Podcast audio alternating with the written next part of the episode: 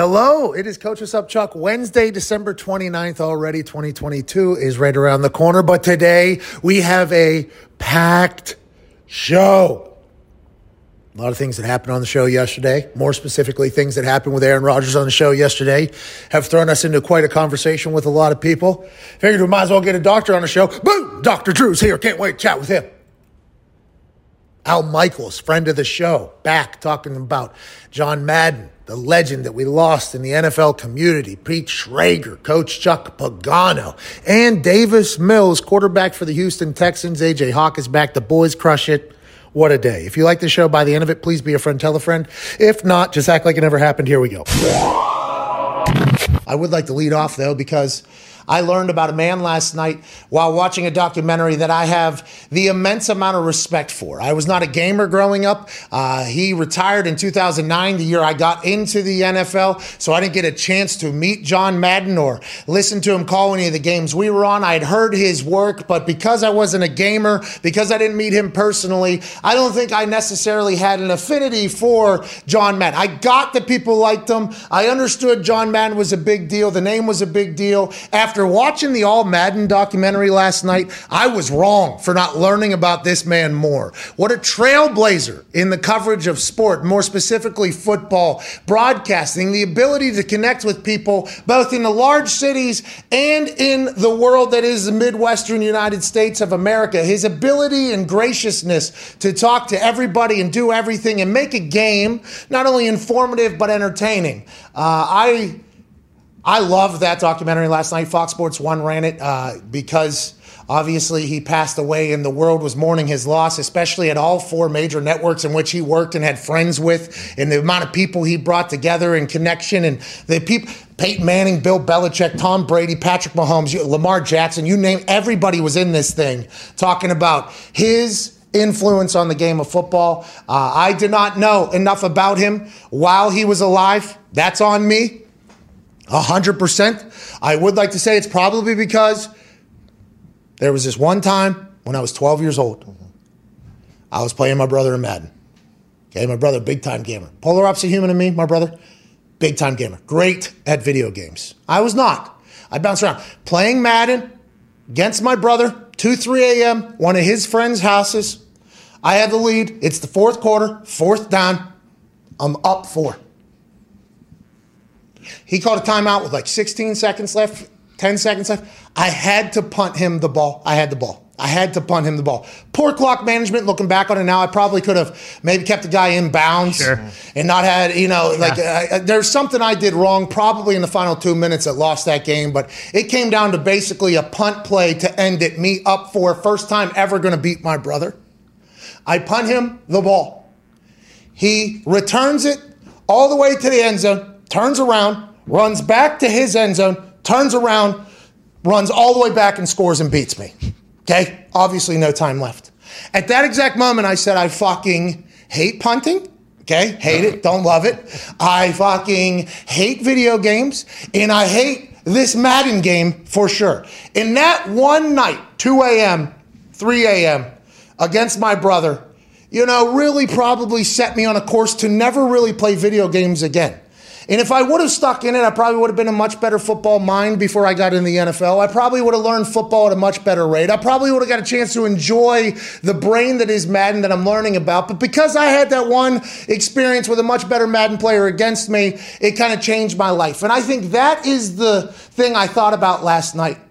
If I would have kept a guy in bounds and let the clock run, and I win that game, I probably get addicted to Madden. Mm-hmm. I probably learn all these things about John Madden. I probably know so much more about football. And that is what Madden was to football. That video game introduced the world to the NFL. It introduced the world to football. It taught people football, and that was by design. John Madden wanted the world to understand the sport that he loved so much. He was a coach literally until his dying day who gave everything he had to the sport of football, and he did it in a different way. And a lot of people last night, you know, there were some executives on that documentary last night that I, you know, was interested to see them talk about being forward thinking in the coverage of sports.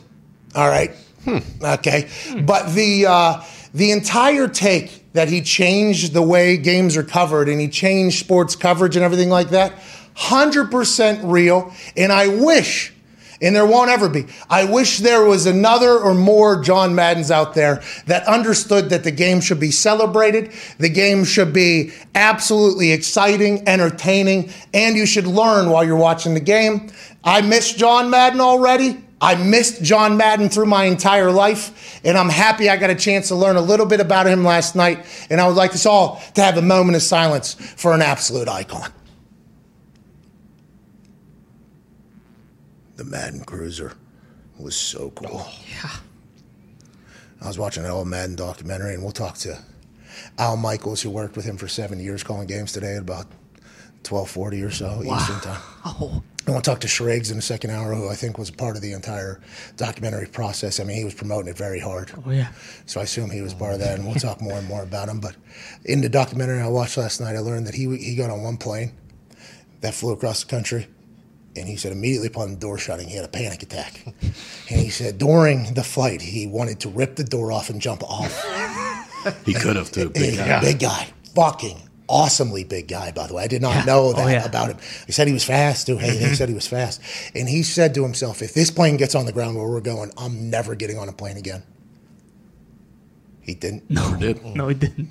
I've said that, what, probably four flights a week. Oh, yeah. oh, yeah. John Madden said, I'm actually not doing it. And then he changes the entire game, says, I don't give a fuck. I'll drive across Wyoming to get to this game. And in doing so, he starts meeting people at restaurants and like kind of getting the feel of the people that he's covering and the, the fans of the game. And he was an actual limb, an actual branch of the NFL was out um, on tour basically for six months meeting yeah. people. What a game changer. Rest in peace, John Madden. Thank you for everything, dude. Rest in peace, coach. Thank you, John. An absolute icon in the sports world. Worked alongside John Madden for seven years calling NFL games and was a massive, vital part of the All Madden documentary. Ladies and gentlemen, friend of the show, Al Michaels. Yeah! How you doing, Al? Big friend of the show. Right. I mean, did you ever get to meet John? Did you know John at all? So I actually led off the show with saying I I wasn't a video game player, and he retired 2009. That was the year I got in. So I never got to meet him at any of the games or the practices or anything. I didn't play video games, so I didn't know much about him. That documentary last night was I love. I feel like I missed out on an absolute legend of a human and obviously a broadcaster. I, I, I was I was blown away by that man. He was your kind of guy. I'm telling you and you were you were his kind of guy. You know, he, he loved to have fun. You know, with John, it was one of the great things about John is he he didn't affect any other personality when he was on the air. When you saw John Madden, that was John Madden. That's John Madden twenty four seven. Uh, I call him a unicorn. He's one of a kind. He established a new template for broadcasting. You know, Pat, remember in the, uh, well, you don't remember, you probably weren't even born, but in the 70s and, and like early 80s, Definitely. Football was treated on television like a religion. And the premier announcer back in the 70s, in the Lombardi era, in the 60s, was a guy named Ray Scott. And Ray was great. Ray was a minimalist. And Ray would be the guy you'd hear him, uh, you know, on NFL films these day, days, he would go Starr, Dowler, touchdown. Yeah, yeah. And that's how you did the game. He and his analyst. And then John came along and John made the game so accessible to fans. He took everything that was complicated and made it simple. And then, you know, things like, you know, telestrating the, the Gatorade bucket and then the baby bucket and the pigeon runs out on the field. And that was John. Nothing was ever scripted. It was all ad lib. And he was he was a guy. One of the great things about having him as a partner, I could go anywhere with him anywhere, and I know he'd be he'd be ready to respond in kind. So, Al, we were actually talking about that, and we can't thank you enough for coming in and sharing even more insight on the legend that is John Madden. I, I honestly believe I missed out on a lot. Uh, because of how old I was, and also when I retired and not getting a chance to enjoy that human as a human. We were talking earlier. Everybody says he changed the game, you know? He changed the game, he changed the game. But you listen to a lot of these games, I don't think there's anybody that did it anywhere near. Hey, it's almost like surgery at this point, some people. And, and, when I retired and I started watching games, I actually thought to myself, hey, this is a celebration. Like sports are supposed to be a celebration and fun. Aside from a couple of you broadcast booths, I think the old, what you're talking about from way back, just being like methodical, this is what you do, has creeped back in. Do you feel like that is the case? And am I wrong in thinking that out? Well, he he did. He spawned a lot of imitators who tried to be like him. but na- you're right. Some of the guys who come off the field or off the sideline, the minute you hear somebody talking about a three technique, you know what I think about? I want you to go to a mall. I want you to talk to a hundred people, and I want you to find two who know what a three technique is. Okay? I mean, how how hard is it to explain what a three technique tackle is instead of just leaving it as a three technique? You know what I'm talking about. So, John, there was never anything that John described where you went, "What? What's he really talking about?" He was able to get to the essence of it, simplify the most complicated things, and and that made it so accessible and relevant and fun. He was he was so much fun. You know, the other thing, Pat, about John, you know, I think back, I worked with maybe the two most iconic broadcasters ever, John and Howard Cosell. And that was a whole different story, you know, back in the 70s and 80s. And Howard, by the end of his career, Howard was morose. He didn't want to be there. And it fed on the rest of the crew. And for the last two or three years of Howard's life, and he was just, he became unhappy. And it fed, and he would show up at a game and he would cast a pall upon the whole crew. Yeah. John was the reverse. He couldn't wait to get to the game. We had a lot of fun, and everybody who worked with him just loved him. Well, I think that whole team aspect and morale is something that sometimes in the TV world doesn't necessarily happen. I, I, think I've gotten an opportunity to do a lot of really cool things and see a lot of places, and that that energy being drained out of a place can happen, especially if it's an important person. But also the energy that can be brought by people into a thing, that is a talent in of itself, I think. Because there are some long days, especially for John who was on this bus, the ability to show up every single day, enthusiastic, driven, and inspired. I think that's something that doesn't get talked about a lot. And you, by the way, your old ass has been doing that for a long time, Al. long time, man. You know, Pat, I, I, think about you know what it is in, in, almost any business. You make the people around you better, and that's what John did. He, you know, he, he he established a standard. He had the enthusiasm. He couldn't wait to get to the game. Everybody loved being around John. It made them better. It made everybody want to go to work, enthusiastic about going to work, bring out their best. And of course, he did that as a coach. You know, the best winning percentage of any coach in history who uh, won 100 or more games uh, as a broadcaster. And then in the video game world, you know, when, when he was involved in, in the Madden game, at the formative stages of it, they came to him, can we throw your name on this game? And, and a lot of guys, you know, you, you own a restaurant. Can we put your name on the restaurant? You never show up, right? You eat some, you eat across the street. With John, John not only wanted to be a, a, a part of that game, he, he was immersed in that game. And he got with the engineers and he, he said, here's what we have to do. We have to make this look like real football. And how's that worked out through the years? Seven billion in total revenue. I learned yeah. in the All Madden uh, documentary that the man to our left, who not only crushes on Sunday Night Football, also a great. Hey, you should be in more documentaries. The way yeah. you, hey, it was great quotes whenever you're talking about a guy you care about. I assume. Hey, this is my new platform. I'm like Aaron Rodgers. I'm going on the. Oh, I, I got something to say. I'm coming. I'm coming right on the show. I need AJ Hawk on the show one of these days. Yeah. well, we're very thankful that that is the case. We, I have, I got a chance to play while you, obviously, and you were you're in the NFL before me. You're in the NFL long after me. I got to meet you uh, in a pregame one time. You and uh, I think Chris were coming to talk to Vinatieri, and I was just there.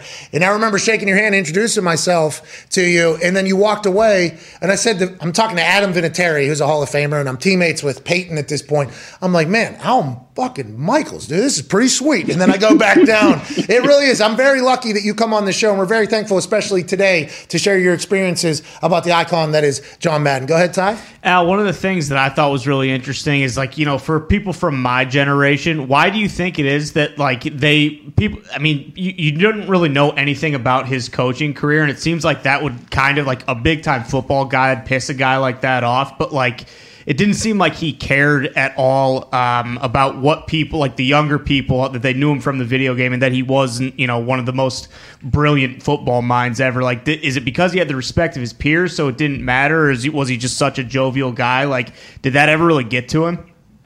Not at all. You know, you're sitting there with a Green Bay uh, sweatshirt on. I'm thinking about would anybody know who Curly Lambeau was? Oh. If they didn't, if they didn't name the stadium after him, Think Sold the about team. that. He was forced out. You know, Yeah. Curly Lambeau was forced out of that. Al. Yeah, George Halas coached for 40 years. He owned the team, but four 10 year increments. I mean, people sort of know who Lombardi is. A, a lot of young people know because it's, the trophy is named after Vince Lombardi. There were so many great coaches in those years, but, you know, everything is like the most recent thing, especially if you're younger. So obviously, more than half the country wasn't around when John Madden was coaching. I mean, he was a fabulous coach.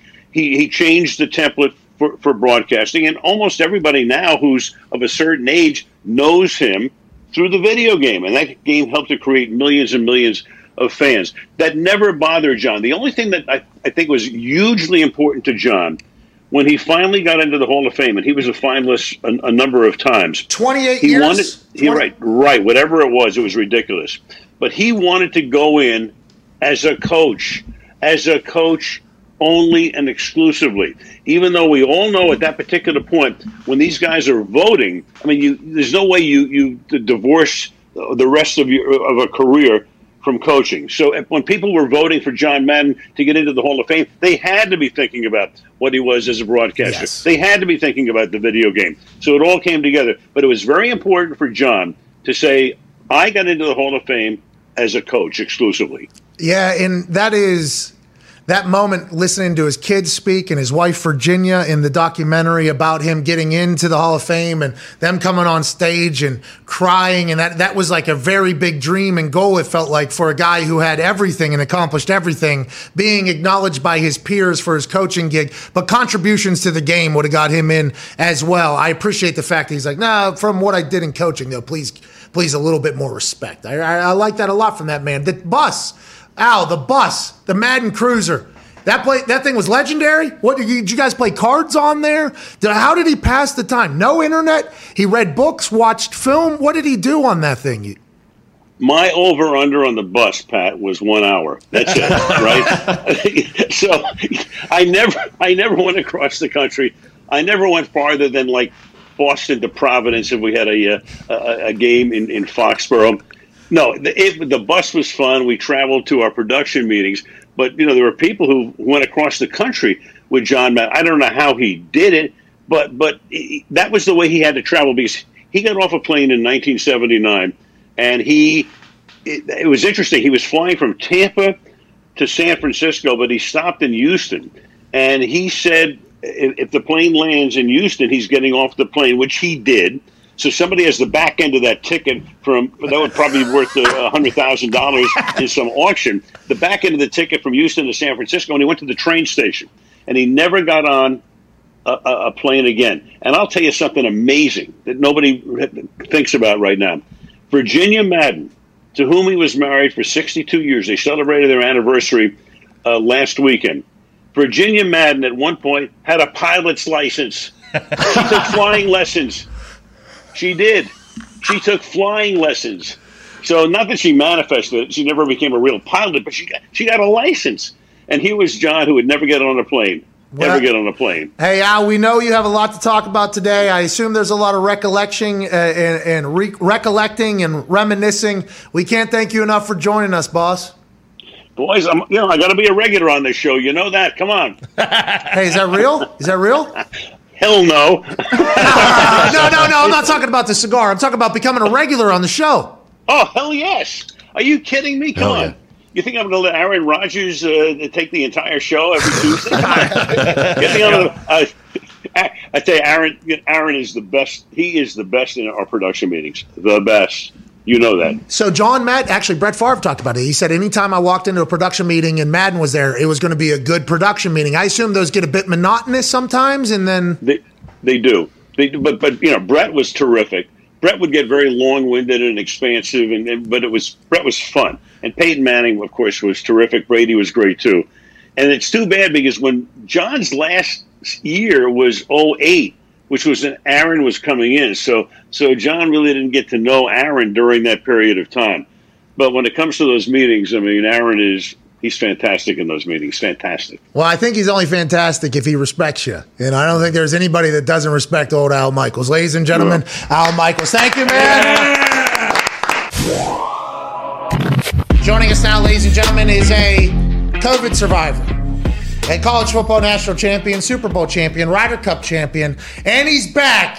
Welcome back, AJ Hawk. Hey, welcome back, AJ. Welcome back, AJ. Welcome back, dude. Good Welcome to see back. you. Yeah, good to be here. I know COVID didn't put me out any days, but I got to take care of my kids sometimes, man. Have some fun with them. Oh, Dad of the Year, welcome back. Welcome back. back. We missed you. Hey, I saw some of Dr. Drew. That was good. That was interesting to watch. Okay, let's dive right into it. This I knew that you would be loving. No, I'm serious. I, I, if you recall, I got Dr. Drew booked a year and a half ago when he first came on the show with us. So it's interesting because he did at the end say, "Nice meeting you guys," and I actually said earlier today, "Has this guy ever been on?" And it was so both of us did not recall that conversation, but I do know, uh, especially after telling you last night where you texted me, or I texted you, I say, "Dr. Drew's on tomorrow," and you said, "Oh, good." You were actually pretty happy about it. I'm like, "Here we go."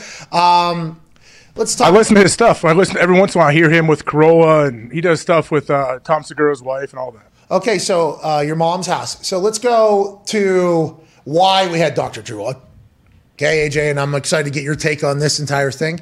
Um, I was told I'm killing people. All right, that's what I was told. I am killing people. Uh, there's a lot of conversations being had after yesterday's conversation. It was a reaction to yesterday's show. As soon as he did the whole science thing, I actually, in the middle, as soon as he said it, I said, woo! That's actually what I said in the middle of a video that has like a million views right now. In the middle of it, I go, woo! You're to start some shit. Okay. And it did, by the way. And then I got obviously uh, attacked, uh, uh, attached to that because you know, I'm very lucky to have these conversations with these people, Aaron Rodgers included, who's the odds on favorite to go back to back with MVP. Also, one of the, you know, deepest thinking humans, maybe on planet Earth. So I enjoy the fact, but I'm attached to it in the whole thing. I get told, you watch that while you're on the vacation on the internet, and we're just like, yeah, fucking, yeah, this is all. is that what you did yesterday as you saw me? My name was trending, mm-hmm. okay, for nine hours. And I just opened my favorite. I love Twitter. Fucking love it. It runs the internet. You know, never. It's the best place of a.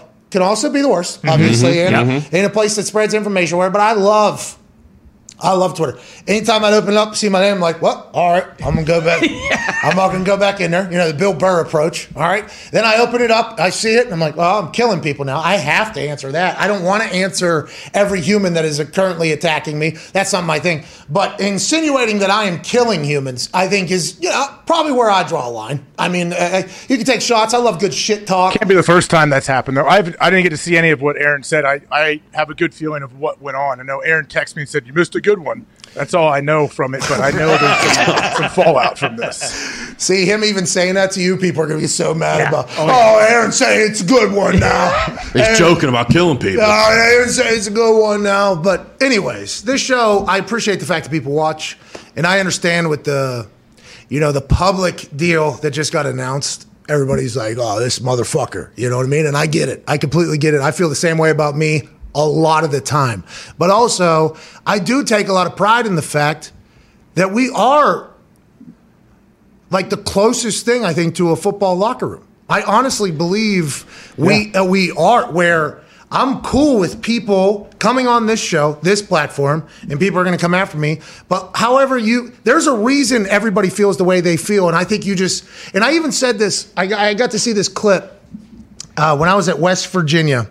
I did this uh, thing with a guy named Murph. Rest in peace, Murph. He was a legend of a man. He worked at uh, West Virginia and the Mountaineer Sports Network. He was an editor and he did that whole thing. And uh, I said, I feel like everybody has a story. You just got to like ask them in this little thing that was done. And it was on Murph's computer. And when Murph passed, somebody that guy's computer was like, hey, Murph has this. Do you remember this? It was like for some project, something happened, right? It was for maybe something for the team. And he sent it to me and I watched. And it was like crazy to see, you know, how I mean, I was a fucking idiot then. I mean, I had a bald head at the time. I think a mustache when I was speaking. I mean, it was obviously everything. but to hear that, I have always felt that way. Like I, I think I'm a genuinely curious person, and it's because I had the incredible experiences in sport to go, uh, you know, learn about a lot of different people and and stuff. I mean, I was, I, I, I said this last week, and I would like to mention when I was a teenager, I played soccer in Switzerland with a kid from Brooklyn who uh, Brooklyn, who was Muslim and was my roommate. Okay, so not only am I learning about like Switzerland and European, I also learned about the the religion, and he had uh, a, a rug in one, a part of our room, and the prayer time, and like everything like that. And from where I'm from, you know, like a working class community, East Hills of Pittsburgh, that was not something that was just, you know, so I feel like that was when I started being like, oh, okay. So I'm hearing a lot about, especially during that time, this particular world that exists out here. I'm getting a chance to meet, talk. Mohammed was the man, great soccer player, talked a lot of shit. I loved everything about him. And I think like those experiences that I were very, I was very fortunate to have because of sport. Then you go into a locker room with guys from, you know, and I've said this so many times, but it should be said again because it, I feel like it is a big part and a mantra of this show. You go in a locker room, and I'm in there smoking with dudes from Compton and South Florida. I'm from Pittsburgh, and there's some millionaire's kid that is also in the room with us drinking. And it's like, okay, if you were to zoom out and talk, these people have nothing in common. All right. But whenever you have sport, all of a sudden there is a common thing that you're all around. So you can figure out a way to get through the differences, through the arguments that potentially happen, and you have a common goal. And I, I, just, I think this show, I take a lot of pride in the fact, and I like that our our group is amazing. I am very lucky to work with whatever, but I feel like I have always kind of tried to set a standard that like everybody can talk however they feel. I would like to hear everybody's reasoning, their story, and that is what a locker room is. And I don't know if there's a lot of people that really appreciate that at this point. And it's it makes no sense to me. It's like why why would you not want to fucking learn more about people? We're in the information age. Everything is potentially available for you in your phone. But listening to other people that don't think the same as you is all of a sudden a nightmare. And I don't know why that is. And I never thought, and I said this on Instagram, I never thought I'd be the person that's the public voice. But legit, fuck it, I will be. You should be able to disagree with people, think they're idiots, and move on with your life. I just don't know how. Common sense. That's absolute common sense. But I think a lot of it comes back to that dumb people are not curious. You won't find any smart, intelligent person oh. that is not curious. I, I, feel like when you look out there in the world. Well, right now you're about to get slaughtered because this. I think every any person that has any brains. intelligence, any person that has any intelligence is all, at all is very curious and always learning and always asking questions. Well, I think it's paramount. Obviously, life experiences is number one, and you're paramount of who you are as a human. But then conversation, I think, is number two. Like I, I personally, I love. Con- I've called myself a conversationalist for a long time. I talk to fucking everybody. I, I mean, I literally try to talk to everybody, and I enjoy it. And I walk out of something, and people are like, "Oh." Why do you waste your time in that small talk? It's like, well, I just learned this fucking guy just did mm-hmm. blah blah. Like I enjoy that type of thing. I always have, but I have to be more responsible with this program. All right. So I would like to make an announcement that this program is to hear why and how whoever the fuck feels the way they fucking feel. And we've had to talk about all this because it is affecting the NFL mightily, okay? Oh. And these people in the outside world who are saying, you know, hey, you're a sports show, talk about sports. Well, your fucking part of the world is now getting into ours and ruining our best time of football. That's right.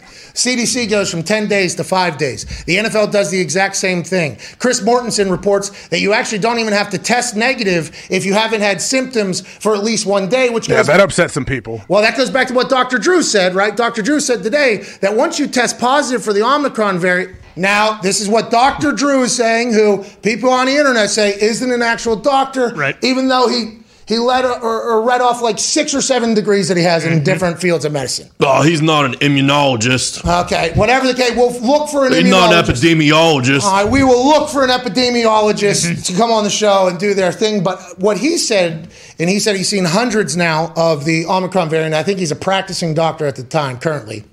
He said that what they're realizing is once you test positive, you're probably no longer infectious with how short the virality of this entire thing is. So I think that's why the CDC went down, even though the Delta CEO yeah, is allegedly the fucking you. reason. Whatever the case, the NFL goes down. They say you don't even need a negative test, just no symptoms. This is the NFL saying, and the NFLPA saying, hey, we need these guys playing. Yeah. Okay. We can do. We need. The CDC just did this. The NFLPA is, is being presented that. The NFL say we'll test on Mondays, Tuesdays. Mm-hmm. Okay, for this entire thing, we'll still test. We got a five day. It's a wild time right now, but I think Carson Wentz is back, and I feel like as these protocols continue to change through the playoffs, as the games get more and more important, there's a chance that this is less of a factor. There's a chance that the real world shit that has come into our league is less of a factor, AJ. Well, just going ten days to five is a huge factor. That's a guy can miss one game instead of two. Is Carson like already back? Has he already served his five days? No, no, no, no. Yesterday no. was the yesterday was day one. So he should be back for the next well, the next game. Yes, that was kind of the report, actually. Tom Pelissero, when he read off the memo that was sent through his Neuralink, mm-hmm. he actually alluded to Carson Wentz. For instance, Carson Wentz would be able to play by Sunday. So the, the rules, which, by the way, uh, might have come from, Unless he self-reports symptoms still. yes, but the vaccinated, non vaccinated being treated the exact same in this fashion. So. Okay. You know, Aaron was doing a lot of, hey, there's two tiers here. What is this all about now that we have stats? And he was attacked for it. I I mean, The, the vaccinated could still test out early before the five days as well. so the non vaccinated have to wait five days. Correct. You get a five day sentence, dude. Yeah, I, I was actually reading through the the Neuralink, and it's pretty. It's actually you don't need to be Tom Pelissero to read through this one. It's actually Oh, laid out pretty simple. Oh, you got rocks for brains. You're reading through it yourself. okay, and people are going to question AJ's questioning of who's intelligent and who's not intelligent. Right, by yeah. Those those people, people, those Do people it. should know. those those people should. So this is going to become something. You can come at me. That's fine. so this is like six protocol changes. My opinion, just like Dr. Drew has opinions, so do I. well, yeah, your opinion isn't science though. Is something that was tweeted uh, yesterday. Right. What is you science? have rock for Well, brains. science is something that comes to an hypothesis, and then there's a peer review, and then, dude, I don't know. I dropped out of college. Jesus. And it was a communications major. I mean, what are you? Kai- There's a lot of people with a lot of uh, degrees out there on TV that I don't think it helped them a whole lot. Well, self awareness is a degree that I think is the one. You know what I mean? Like, you should just know who you are, what you are, why you are, and what people should care about coming out of your mouth. You know? And that's something that that's a degree that should be in journalism school. And it is. And realize it's not all about you. Like you don't have to make everything about yourself. Like if something happens, you don't have to tie it into you and say how it affects you and what this person's doing. guy said I was killing people for having the MVP on the. Guy. That can't be the first time that's happened. They've had to say that before. I haven't seen it. I mean, that's has meant that been the thing though. Like if if you're not doing exactly what somebody thinks you should do, then you're killing your grandma. Sorry, Oh yeah, I guess that kind of has, but but I got vaccinated, so I was doing to save So, my you grandma. were. Uh, But what if you, I'm sure there's some people who said you were vaxxed, but if you didn't wear four masks, your grandma, you know, you don't like her, you're basically cutting her head off. I was not attacked by any. What the hell's wrong with you? listen, you don't have to I'm take taking it to the extreme to show you how irrational some things can be at this moment. Yeah, you're right. Hey, thank you for Hey, that. well done, Hey, AJ. thank you. Well done. Good Welcome guy. back. Welcome back. Anyways, What happened to Connor? uh, he, he so he he's symptom Funny you should ask. self-reported symptoms. Took the test. Guess who? Ha, ha, ha. anyway, so he we don't know when he will be back. I don't know what to do now because the NFL's protocols have changed about five, six times over the last two weeks. Two, five, six times they've changed. CDC obviously just made their change. I don't know how much the CDC has changed. I've not paid attention, but I do know that the NFL has changed a lot here since league meetings in Irving, Texas. Now there's an entire new memorandum that has to be filled out. This could all be different tomorrow, right? I mean, this could all be different tomorrow or next week or how And it probably should change, shouldn't it? As like the science changes and we learn more about this. Well, the science changing. You- need to stop questioning. I guess the virus changing, us learning more about. I mean, you you're really dancing with this uh, medical community with the way you're speaking. I don't have about- any answers. I told you I don't have any answers, but I'm saying shouldn't they always be reevaluating what they're doing? Yes, the NFL will continue to do that. But wh- what I'm saying is, by the time Super Wild Card Weekend comes, there's no way the NFL is going to have anybody miss those games. No, I think at the very least, this means that from here on out, like we aren't going to see anyone sitting out longer for five days. Like they might drop it down Bingo. because, like you said, like they they saw that graphic that we used yesterday, and they said, "Hey, guess what? We're not fucking doing that another weekend. Okay, They- these guys got to play." They had similar graphics. Yeah. You know, I assume they made their graphics and they had a uh, pointer probably. Mhm, yep. Okay, here's the COVID cases. All right, here's the severity. All right, here's Here's all of our players' money that we spent that isn't playing. And then here's the ratings. Okay, so we need to figure this one out. we need to figure this thing out. Let's give a call to the CDC and the Delta CEO. Yeah. You know, that's what people will say actually happened. And I mean, Wait, what? What? What did Delta CEO do? uh, well, Dr. Drew debunked it. Dr. Drew debunked it. What was the theory?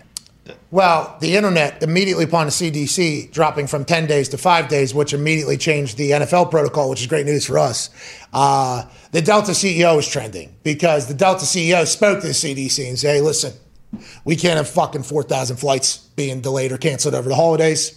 We're losing our ass. So CDC the next day, CDC the next day said, all right, we'll go 10 days to five days then. Ed Bastian's pissed. Change it. How about that? The Delta CEO is the first person ever to go to CDC and say, "Hey, I'm losing money or I'm making money," and they make it. That's crazy, man. It's fuck. I, I just that is the thing that I wanted to ask Dr. Drew.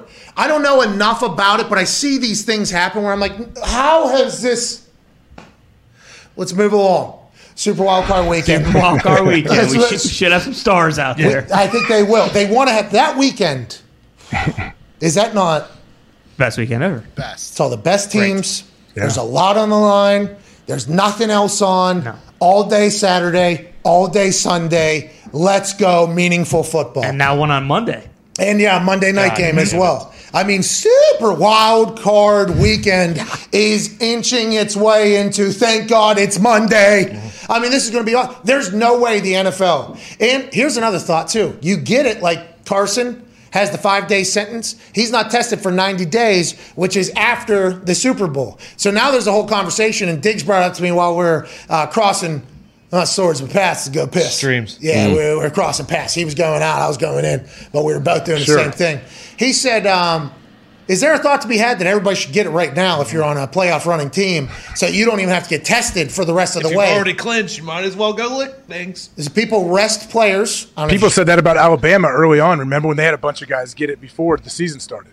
yeah, and this happened for the Dallas Stars too. I think to start Yep. this NHL season, Dallas Stars, everybody on last the- season, but you make mention the Cowboys are one of the teams that is poised to go on a run and haven't had a massive Yeah. outbreak, I don't believe, and they could be looking at something soon because it seems like it's gotten everyone. They've managed to stay away from it so far somehow, but if that hits in the next couple weeks, maybe they the- got where they got in Jerry World? Do you think they have those car wash things? Remember, teams had Oh, those. yeah. Broncos. Denver, yeah. Turns out those were actually spreading COVID more. Maybe Jerry walks the locker room at like four times a day, spraying it like we saw early on, like probably, they were doing it's overseas. probably all that salt on the. Uh, Call Trent Or, or dogs. Maybe they got Muffin. dogs. Oh, they got the COVID sniffing dogs that were down at the Miami Heat game. You remember them when that what was that 15 months ago? No, that's going to be actually in a video I'm making right now.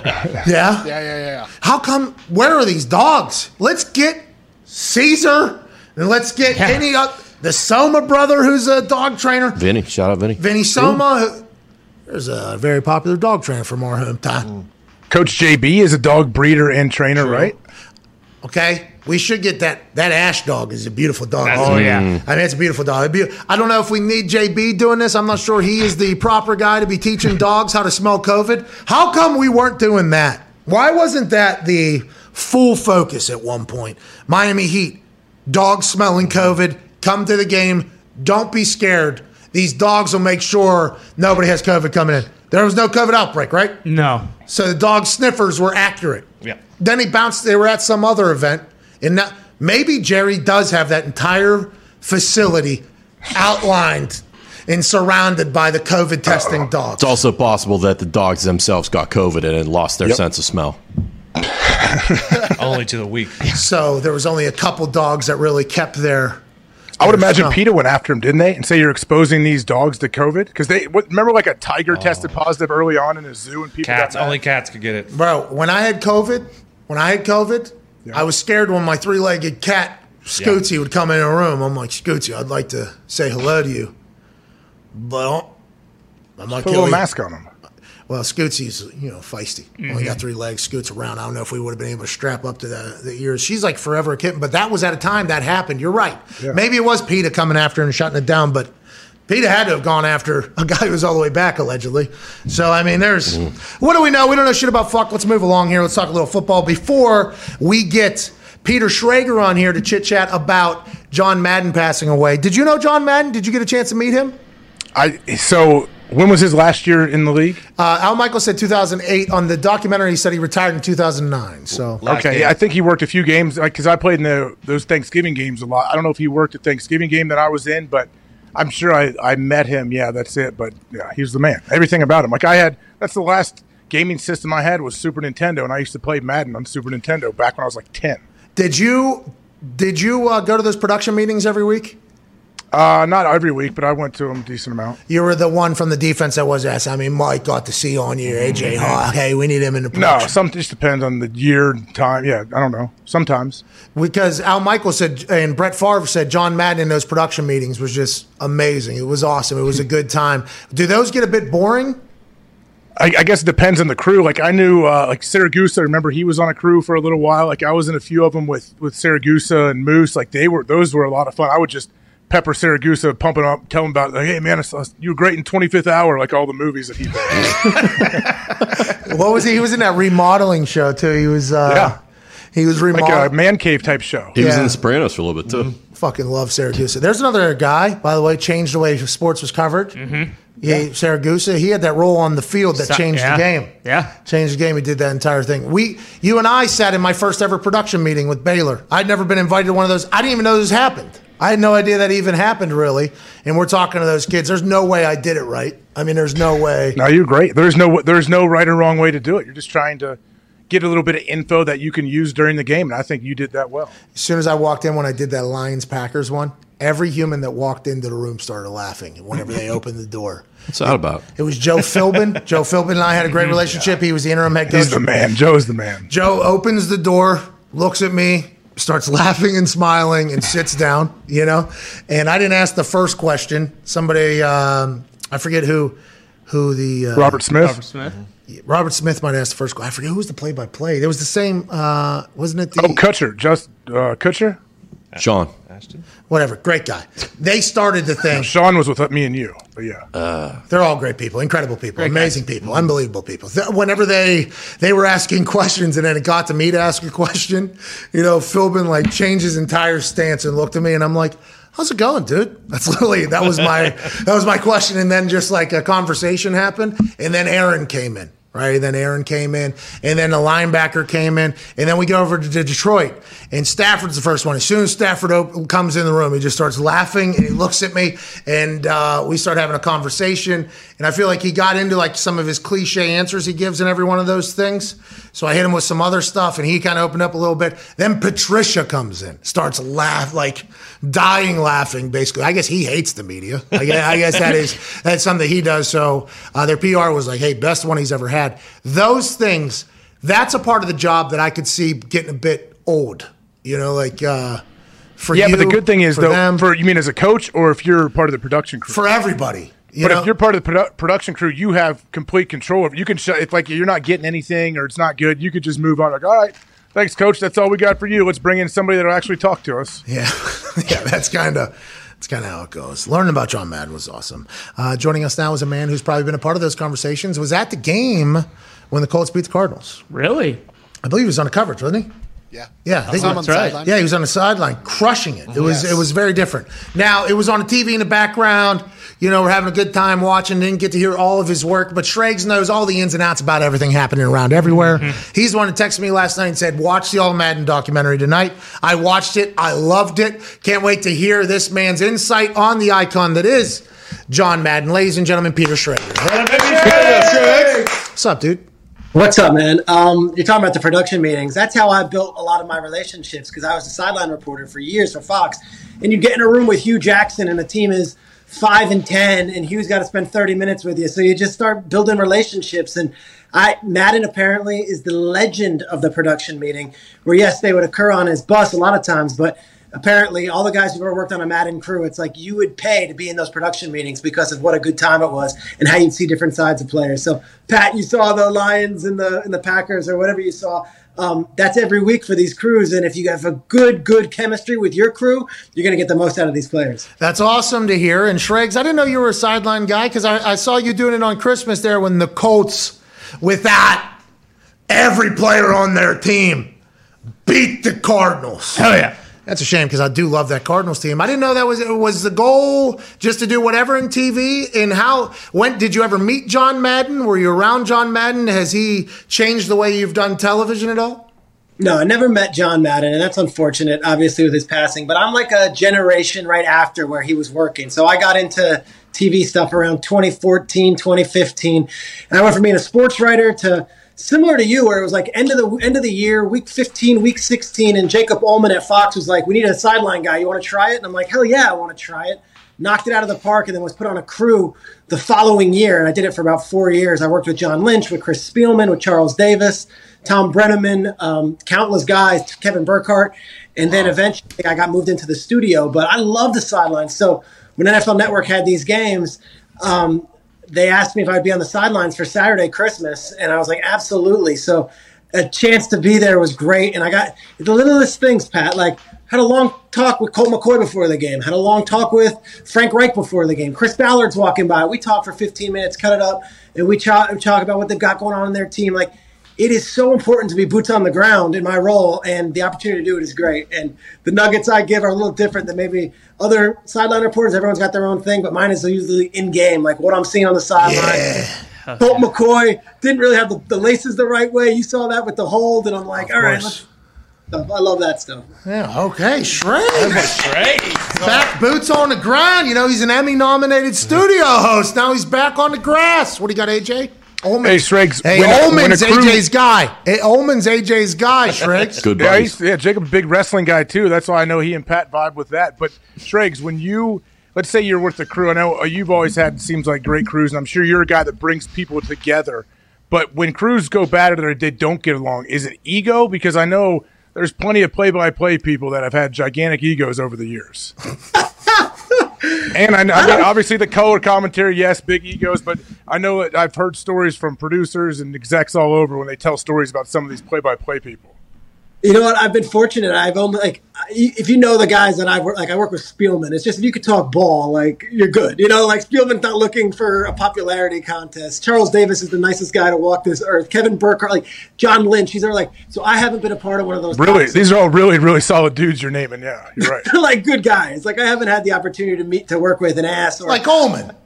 or a play-by-play guy who's a prick. But usually it's Friday nights, like you go out for a great dinner, and then Saturdays you're hanging around watching college football in a conference room in a hotel, and you're just busting balls and having a good time. So no, I, yeah. I haven't. I'm sure it would be a pain in the ass uh, if there was that case. Okay, so Adam Amin, I want to give a shout out to. I love that dude. I, I got to play do those Thursday night football games with him and Hasselbeck, and uh, Molly was on the sideline. And the amount of times people told me like, you should be very thankful for how much Adam Amin let you talk or whatever. And I, like a lot of people are telling me that, and I was like, well, all right, fuck you. you so, you. so all right, that whole thing. But I did, I did go and tell Adam Amin because I assume that's in that community of that sphere, what you're supposed to. do. I'm like Adam, like. I appreciate how smart you are, are, how prepared you are, and how much better you make me and kind of let me go. And he basically said, like, uh, no, he loves me and the, the chemistry was good. But then I, you know, one night we went out, we had a little dinner, which is a big part of that entire thing. And, you know, you start hearing stories from the, uh, like, you know, Molly has been an OG in the game, crushing it for a long time, and then Hasselbeck telling a story, then a producer telling a story about what AJ just said, and I like looked at Adam. I'm like, man, I really appreciate you, like, I- Yeah. because it, in that All Madden documentary, who was the uh, first play by? Was it Ebersol? I think it was Dick Ebersol. I'm not 100 percent sure. The first one basically didn't want to work with John Madden. Was like, no, I'm not doing this. This isn't how it's done. And then as soon as they got together, it, bec- maybe it was Pat Summerall. No, I'm not sure which one was the first, but there was somebody that didn't want to do it. That's interesting because you can hear that over the air when you're hearing a game, whether or not the two like each other or not. Don't you think?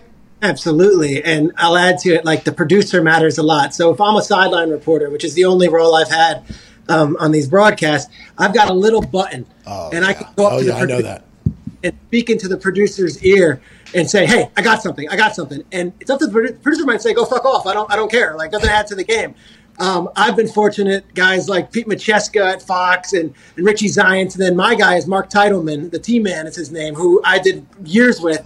I usually had green light. They knew I wasn't going to abuse it because a lot of times when you're watching the broadcast, you want the flow of the game. You're not looking for the story that was from last Tuesday in the fourth quarter. Like, well, you know, earlier this week, this guy went to this charity thing. Like, not, not in the fourth quarter. Like, you got to know the context Yeah. and the flow of the game. So I think that you build that earn and that trust with the crew. Um, but to your point, you can tell that John and Pat were best of friends. You could tell that Al Michaels, who you just had on, and John got along great. And you could tell that Joe, Troy, Erin, and now Rinaldi, they all get along really well. Like you could tell it on the broadcast. So I had to do that sideline thing for one XFL game, you know, and I I didn't go to broadcast school. I was actually not allowed in broad. Uh, I wasn't invited. I didn't get into broadcast boot camp three No. t- three times. Isn't that funny? Three times. No, thank you. I think Ullman sits on the board of that. I think I think he's. I, I do believe Ullman is a part of that entire thing. Yeah, but I wasn't even invited there, so I know none of the rules. Right? I'm just kind of doing what people think. When I was told I was going to have to ask for permission to speak, and then they they would maybe give me an okay and then send it to me, I was like, well, I'm not a. That's not what I do. Like th- that is not gonna. I'm not asking for permission. And by the way, by the time it gets to me, what I was gonna say, which is what I think I'm here for, my observance stuff is already gone. You know, the the whole art of television is interesting. And Al Michaels talked about that with John Madden, where he came in, he wanted to be there, he's uplifting everybody, he's making everybody better, he's asking questions in a documentary I watched. Uh, it's I'm I'm I'm bummed that I never really got to experience him because I didn't play the video game and I didn't really. It's just I'm a little bit bummed. Let's talk about you, Schrags. Wait, wait, real quick. I said it on Good Morning Football today, and I a lot of your followers and your fans like tweeted at me about it. I said like a lot of what you're doing right now, like that's a direct connection to what Madden was doing. He's himself. He was authentic. He was completely on his own terms. And Pat, whether you want to believe it or not, you're doing something right now with AJ that no one else in sports media has done, and you're doing it with your boys in that room in Indianapolis on your own terms. And that's what Madden did when he first broke through. It was John Madden wanted to call the game like John Madden wanted to call the game. Before him, it was very proper X's and O's. The play-by-play guy talks. I hmm. chime in. Coach Madden was like, "We're going to talk about the guys, the smoke coming off the guy's head, or this guy's got cankles," and it was so welcome. And that's what you're bringing to your audience every day. That is very, very nice of you, especially to do that on Good Morning Football. I appreciate that. And after watching last night's documentary, that is one of the biggest compliments I think you could give anybody in this. It was interesting seeing all the executives that were in that that are still in positions of power, you know, last night. That was very fascinating. And I appreciate uh, you recognizing what you just said. That's very, very nice of you. Because as I was watching it, I was actually thinking to myself, this is a fucking legend right here. This he- He's doing his own, like, as I was watching, I was like, this should be the guy that I, you know, kind of. I don't want to say put on a, but almost like, hey, this is kind of him and Chuck and I. It, Charles Barkley is another guy that I love. I absolutely love him coming on the show. It's like, okay, these two kind of broke the mold. It feels like, and although I didn't know that about Madden, now that I'm known, I'm very appreciative. Very nice of you. Let's talk about your show that is Emmy nominated every single. Okay. Uh, thank you for the kind words. To and I spoke for AJ there. I'm sorry, pal, but I do that a lot. It's I. I'm sorry. Shout out to the play-by-play and AJ because I speak a lot. Um, and to all the boys, obviously, for what Frank just said. Very, very nice of you. Let's talk about your show. You guys are all remote right now. Is that because it's the holidays? Omicron. Uh, the show's still great, by the way. We watch every morning. I didn't hear you say that, but I appreciate you saying that. You, is it because of the Omicron? Is that kind of what's going on? Well, there's no like direct case, but New York City's uh, on fire with the Omicron. So to be safe during the holidays, said let's take five days, let's all just chill out, and then I think next week the hope is we'll be back in studio. But it was a combination of Christmas week. We have the capability of going home. They built these home studios in our uh, apartments and homes, so they said let's use them for this week. But I think it was out of an abundance of caution and uh, just making sure that we can get the show on air and there not be any fears because just about one in four NFL players have tested positive for COVID this month. I think just about one in two New Yorkers has tested positive for COVID this month as well. Jeez. Wow, Strake. So pivoting away from that, going on to what's going on in the field. I know you have relationships all over the league, but Sean McVay, you guys did a great podcast together. The Rams seem to be rolling. Like, what are your thoughts on on how they're doing going into the playoffs? How Matthew Stafford is going to be? Like, can you can you sense any uh, I don't know excitement out of there? Yeah, yeah, yeah. Look, the, the the things that they're excited about, and I speak to not only Sean, but other folks on the coaching staff and in the front office, is that Stafford did not play the best game last week against Minnesota, and he did not play great against Seattle. And they're like, we're to have to rely on Sony Michel, the offensive line, and a good defensive effort to get out of these games, and they won both of them. They beat Seattle. Now, yes, the ref helped on that fourth and sixth, but not throwing the flag. But that Minnesota game, they were without Whitworth, Noteboom, and then the center went down. And Stafford threw three picks, and they're like, you know what? We need a special teams touchdown. We need the defense to make some stops, and then we need Sony to be good. Sony Michel leads all rushers in the month of December, has the most rushing yards, 423, more than Jonathan Taylor, more than uh, Rashad Penny, more than all these guys that are winning for your fantasy leagues. Sony Michel's been the glue. So AJ, they have that, and they activated Cam Akers. Now everyone is texting me and tweeting me about fantasy league. Look, they play this weekend again, a, a game against the Ravens. I don't know if we're going to see Cam Akers this weekend. I don't know if we're going to see him week 18. The hope is that, Is that they definitely news? have Holy shit. in the playoffs. So I, I would be a little cautious in inserting Cam Akers as your running back one in fantasy this week. I would say let's play that to game time. All right, I like what you did there for Sony and your connections in LA. All right, I do appreciate what you said there, but let's talk about the guy, the MVP running back right now, currently the only one in uh, discussions. You got to cover the game. You got to chat with Frank Reich, Chris Ballard. They're out a bunch of players because of COVID. Carson's going to be able to make it back allegedly. But what is it about that team you think that has them?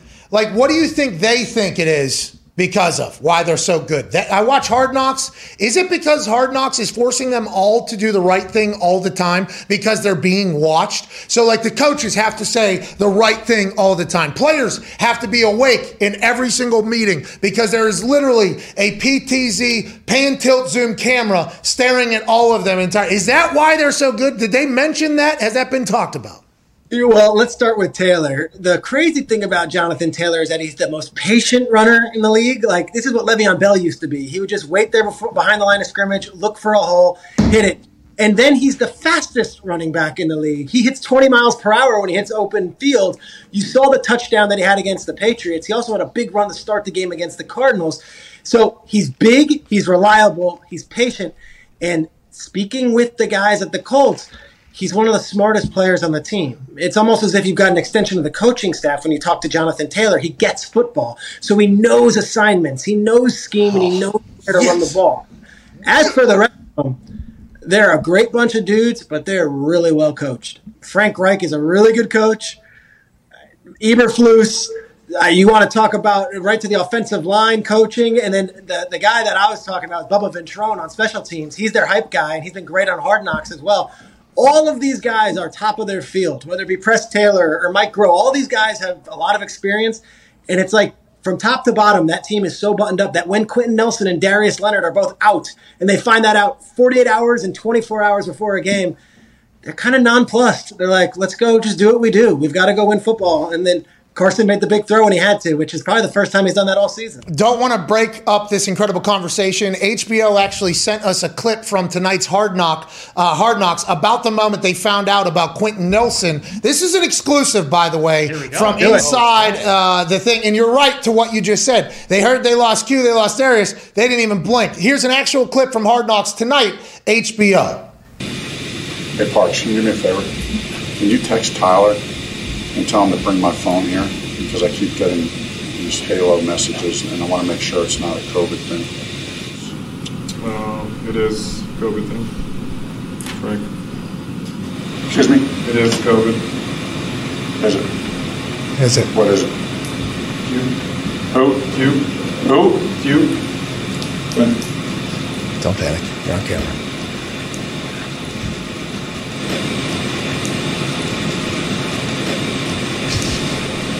We're good. Okay. Hey, so just remember that our whole mode was just solving issues, and that's what we're doing right now. So let's not be down in the dauber, right? We get it. We got a couple of our guys down, three of our guys down. I mean, this is pro football, and our mode needs to be let's go, let's go, let's solve it. The good news is we got great players in this room, right? By far the best group I've ever coached in terms of depth, starting five, depth behind that. So we're good. We're good to roll, right? And there's no question in my mind we're gonna go down there and kick these guys. I have no doubt about that. Okay, so. Love moments like this, right? That's right. I mean, I'm not happy about Q testing positive, but I love overcoming those things. Felt sick for a couple of days. Yeah.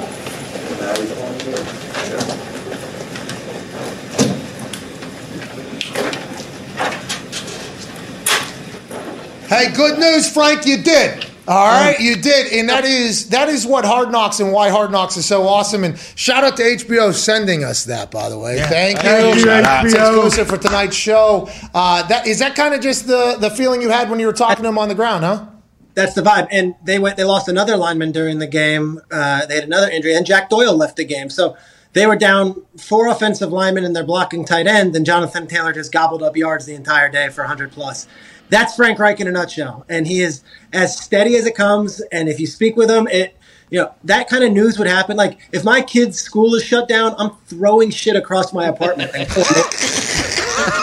he loses he loses Quenton Nelson, and it's like I like this opportunity. This is an opportunity for us to overcome. Like he's the real deal. He's the real deal, and they've been they've been really lucky there because you know how much I love Chuck Pagano, and he was the real deal too. So Yep. it's a great passing of the torch from Dungy to Caldwell to Pagano, and now you've got another gem in, in Frank Reich. Hey, Striggs, are there any any teams out there that you may be looking at that are on the bubble or they're going to scratch the way into the playoffs and can actually make a run that people aren't really talking about?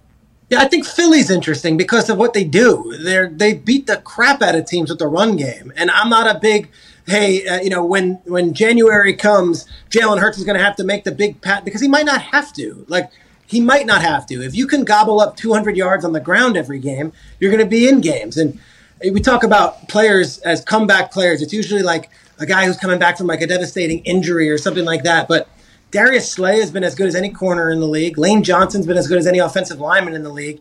And they found their identity with Sirianni midway through the season.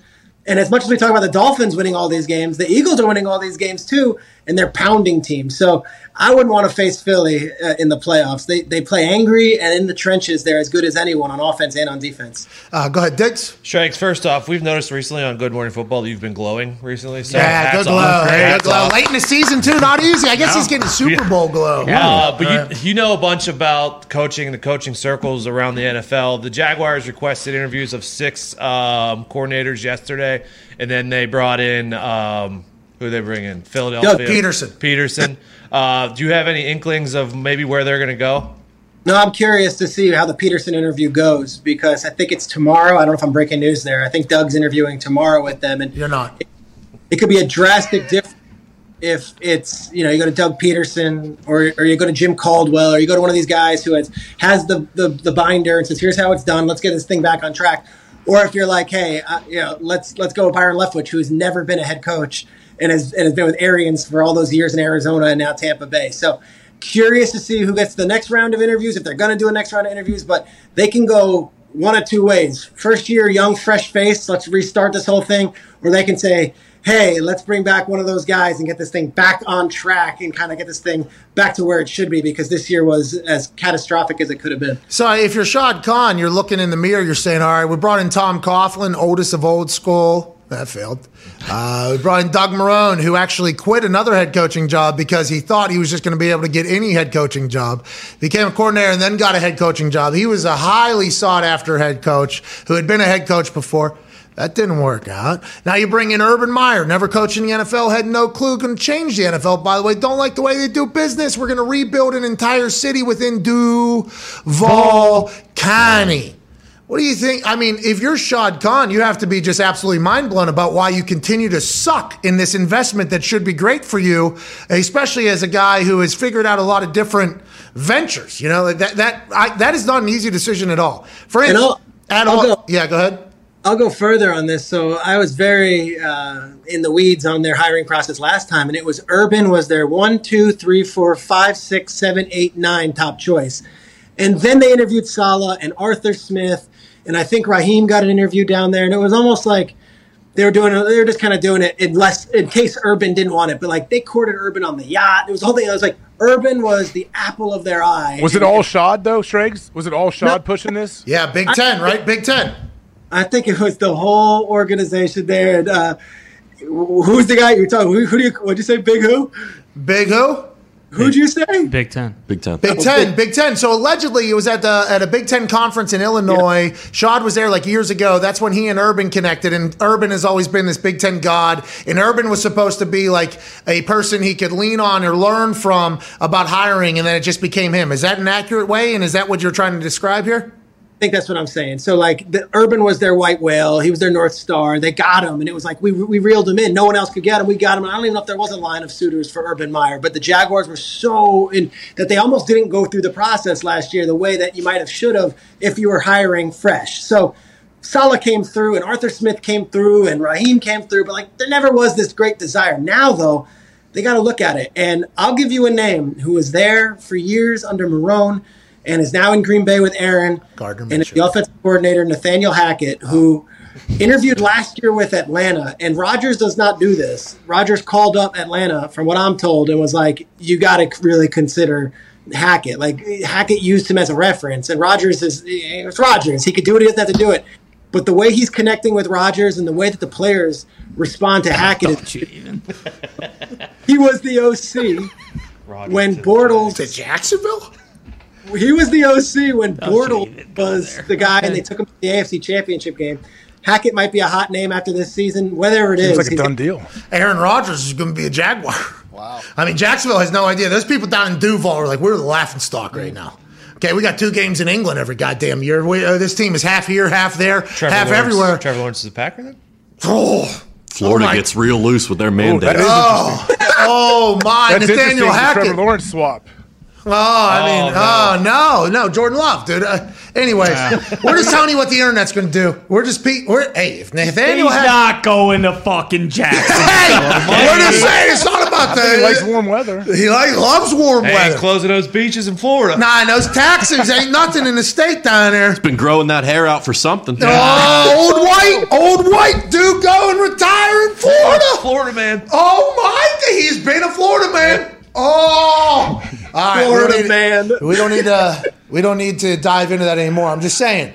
Where Hackett goes, I assume there's going to be a lot of conversation about, oh, or Aaron and Davante potentially following this guy that they love that so much their references. I'm not saying that's going to happen, okay? We're all love Yeah. in Green Bay right Come now. We're all love in Green. Bay right now, but I'm just saying that's going to be talked about. These are things that have to be talked about, and that's what the show is. Go ahead, Ty. Uh, speaking of the Packers, Schrags, I saw they activated Jaire Alexander today. Is there any chance he's going to play on Sunday? What about Bakhtiari? You got any other tasty tidbits on guys who might be coming back this weekend? Tasty tidbits. Look, they had to get Jaire back on the active roster if they could even play him for the playoffs. So I think that was one of those deals. Let's get him back now. But I, I, you know, I spoke with a source at the Packers. I guess it was when they played the Ravens. So that was two weeks ago. And I'm like, Bakhtiari practice? Like, are we? T- and the, no timetable. Like, no timetable. So I don't know where we're at two weeks later, but.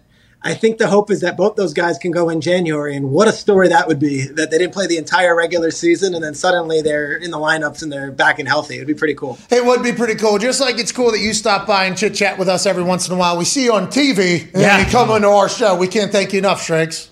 Thanks, guys. You guys are awesome. No, you're awesome. Thanks for that massive compliment, man. We very much appreciate it. Please tell Holman and Shanks and everybody we said hello, ladies and gentlemen. I'll tell you this, Pat McAfee, you have your studio in Indianapolis that you guys built with your own two hands, just like Madden had his cruiser. So there you go. To be clear, we hired people to do this. Nah, whatever. but, ladies and gentlemen, Peter Schrager. Now that the world's opening back up, so many new thrills are on the horizon. Okay. And whether you've been in a relationship for years or just getting started, we're excited to get back out there and meet new people. Hell yeah. When the moment comes, let's not come too quick. Oh, here we go. That is not what they had in their copy. Okay. they should. That was, I think they're going in a different direction. So let's go back a sentence or two. Okay. Okay. When you, when the moment comes, you want to be ready. Hell That's true. Yeah. With Roman, you can get a free online evaluation and ongoing care for erectile dysfunction, all from the comfort and privacy of your home. Once you take care of that, though, you get the Roman swipes. And guess what? Ha! Lasts a long time. Banging it, banging it, banging it. Yeah, it's Pete Alonso at the all Yes. at the home run derby. Boom. That's right. Dingers. Downtown. Bingo. David Occup- population, you dude. Hell yeah. Roman Ready equals confidence. The confidence that you know you can rise to the occasion in the moment. We're looking at the Summer of Love 2021 version, and Roman wants to make sure you can participate in your way, whether that be as a single person or a couple who would still rather stay in with each other. A U.S. licensed healthcare professional will work with you to find the best treatment plan. If medication is appropriate, it ships to you for free with two day shipping. Okay. That's huge. Free? The shipping's free. Wow. I believe, not the Not the yeah, medication. Free No. two day shipping. Yeah, yeah, yeah. Uh, go to getroman.com slash McAfee today, and if you're prescribed, you can get 50% off your first month of ED treatment. Okay. That's G E T R O M A N dot com slash M C A F E E. And if you're prescribed, you can get 50% off your first month of erectile dysfunction treatment. Make sure you're ready to have confidence and control this summer. Roman ready. For the first time ever, joining us right now Yes. Yes. from Atlanta, Georgia, by way of Stanford. Man only played 13 games of college football before being drafted number 67 overall to the Houston Texans, which we all thought was actually on fire throughout most of this season. Has played really fucking good football. Ladies and gentlemen, Davis Mills. It going? That was a big time intro. Well, you're a big time guy, dude. Hey, hey, hey, listen, Davis. I don't know if you know anything about our show. We we called you Doug, okay? Because whenever you were starting, the thing that we saw on the internet said D Mills. All right, and we are dumb, we are stupid, and we only watch the NFL. I don't know much about college, although I understand it's great. So we thought it was Doug Mills, and by we I mean me. And we've kind of, you know, it- you are Dougie Mills to us, and I want to let you know that is incredibly offensive. You don't deserve it. You are a great fucking quarterback, dude. And I assume uh, you left early after only playing 13 games. You got redshirted, then you played three years. I think there was only five games in 2020. I don't know if that's because of COVID. And then you finally get your opportunity here in Houston. Is there just ever a doubt that you weren't supposed to be an NFL quarterback? Is how have you adjusted and made this look very, very easy in a organization? I think that a lot of people didn't expect it to happen from. Yeah, I mean, to start off, like coming out of college, I only played, I think I started 12 or 13 games, probably played in 15. Um, and that last season, my senior year, I only played in five. I think we played six games with all the COVID stuff going on. I was held out of the first one with a false positive test. And there was a lot of stuff going on, whether when I was making the decision if I wanted to come out or uh, go back to school. But with all the uncertainties, um, with all the COVID stuff, not knowing if I'd get a full off season of training um, and be able to progress as a better quarterback going into the next season, I decided to declare and ended up in Houston. And um, I think the benefit of having so few games um, in college, I kind of haven't reached my potential yet, and I feel like the best football is still ahead of me. So I'm looking forward to that. Hey, what did it feel like? Um, I understand you didn't win the game when you guys played the Patriots earlier this year. You had a, a hell of a game. I know you had what three touchdowns, no picks, and all we ever hear about is how Bill Belichick is going to come after rookie quarterbacks and, and mess with their head and let them not trust their reads. What was that game like? And I guess did you did that? I give you some confidence. Although, yeah, you didn't win, but you still played very well. I think so. Obviously, you want the win on the on the record books, but um, I think going out there, that was one of the first games where I really just felt comfortable in the offense. Was able to go out there and play fast, not not think about hearing a play call in the helmet and then having to think, okay, what's my drop? What's my progression? What's my read on this play? I'm able to just visualize it and go out there and play fast. And I mean, that leads to making quick decisions and getting the balls to the playmakers out in space. So In 2000, in 2017, you were the number one recruit in the country, I, I believe, depending upon what recruiting. Num- yeah, number one quarterback. Yep. oh, somebody else had you. Who was it? Who was the number one recruit overall? No, oh, I, I'm not sure. It was different on all the different recruiting sites. Who, who was it? Anybody? Did you remember anybody that they're like, ah, this guy much better for your college than Doug Mills? I know both Foster, Sarell, and Walker Little, both the tackles who we got to come to Stanford with me, were both rated above me on all the overall things. So that was pretty cool. Okay, so number one quarterback in the country, 2017. You end up at Stanford out of Atlanta. I assume, and I got a chance to be around a lot of Stanford people and the Colts, you know, with Andrew and Coby and Griff and Goose and David Parry. I mean, a lot. I've been around a lot of Stanford folks. Incredibly intelligent. Did you know you were going to be a Stanford guy? Because I feel like the Stanford thing is like you're a Stanford guy. Like they almost have to give you like a you're a Stanford guy. Was that always going to be the dream to go through there? And do you think uh, that your intelligence? You said that was the first game. It's your rookie season. You're going against Patriots where you didn't have to think. Have you been able to pick up things a lot quicker? You think just naturally? Um, to start off, I mean, I think my dad told me when I was like 12 years old, before I even knew that I would have a chance at going and playing in college, he said, if you ever have a chance to go to Stanford, I mean, that's an opportunity that's going to be way too hard to pass up. Yeah. So that was always in the back of my head when I was going through the recruiting process, when I had all those other um, colleges reach out to me. But um, I think just, I guess, going to Stanford and really being a uh, student athlete with student fully capitalized before the athlete part um, just really makes you makes you enjoy the intelligent part of the game and the learning part the classroom part of the game. Because i mean you're only spending so much time on the on the field versus how much time you're spending in the film room and learning the offense. So um, i mean i think that's allowed me to pick up um, pick up this offense here and play fast. And i think learning the pro style offense at stanford with making all the the points and the pre-snap checks and alerts and stuff like that has allowed me to transition as well. Dougie, how's your recall? Recall really good because I feel like after listening to Aaron talk so much here over the last couple years, and I assume other quarterbacks are listening to the greats that have come before him and stuff like that. I think the recall is obviously you have to be able to make every single throw, but the recall is are you get? I mean, you're only a few games into your goddamn career Mhm. here, but is there a chance that you're already at a point, or do you think you're going to ever in close, uh, like in a close time frame, get to the point where you're starting to remember? Oh, I remember they did this last time or this last. Is that something that naturally comes to your brain? I think so. I mean, I think I'm a visual person and seeing things and being able to deposit it in the memory bank um, helps out. I don't think I have the level of recall like the stories you hear of Sean McVay where he's telling you the exact second on the clock in a, in a game 10 years ago. Um, I don't think it's to that level yet, but with maybe a couple more years of film watching and study, maybe I'll get to that point someday. Go ahead, Ty. Davis, how hard was it uh, when you like first get started? Obviously, as a quarterback, you have to carry yourself a certain way, but you know you have the Deshaun uh, Watson situation, and then Tyrod above you. Like, how difficult was it going in and like being like, okay, I have to be a leader now in this locker room? Got vets are looking up to me. Like, was that difficult when you haven't really, you know, had uh, that much playing time?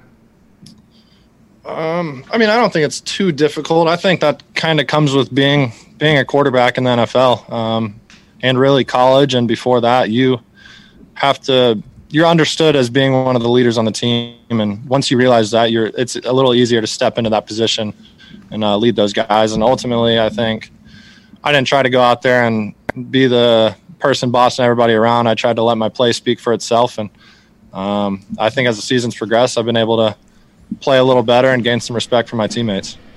Hey, what is Coach Dave like? He, he's a guy I think, at least nationally, doesn't get a bunch of attention. I think he's done a, a pretty damn good job with what you guys had coming in from the offseason. Like, what's he like day to day?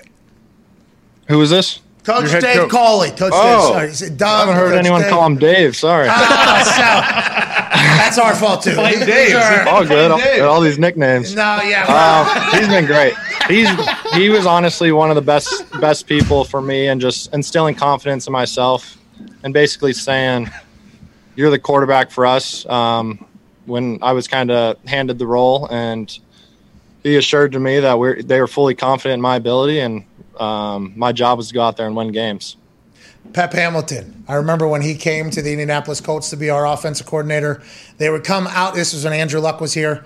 They would come out of some meetings and they're like, "Hey, Pep, we're not all Stanford grads, okay? Because he was at Stanford before then. Then he came to the Colts. He was running the XFL Defenders. Incredible coach, one of the coolest dudes I've ever been around. Shoe game crazy, slow runner, but an incredible coach. Is it nice to have somebody who kind of understands you, especially because of the Stanford connection? And is it nice to have Pep as your guy and a very accomplished guy around you?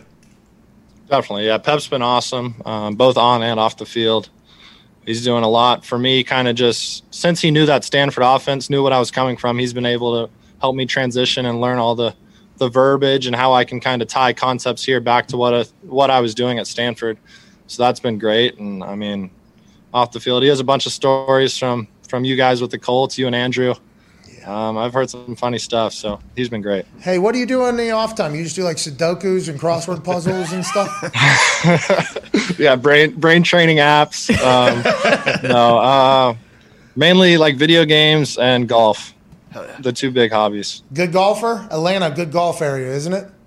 Um, g- great golf area. I grew up on a course. I would like to say I was. I would like to be a lot better than I actually am, but I like to go out there and have fun. So You're an NFL quarterback. That's going to happen. You, you don't have the time to be great. I assume that'll come at some point. What video game we playing?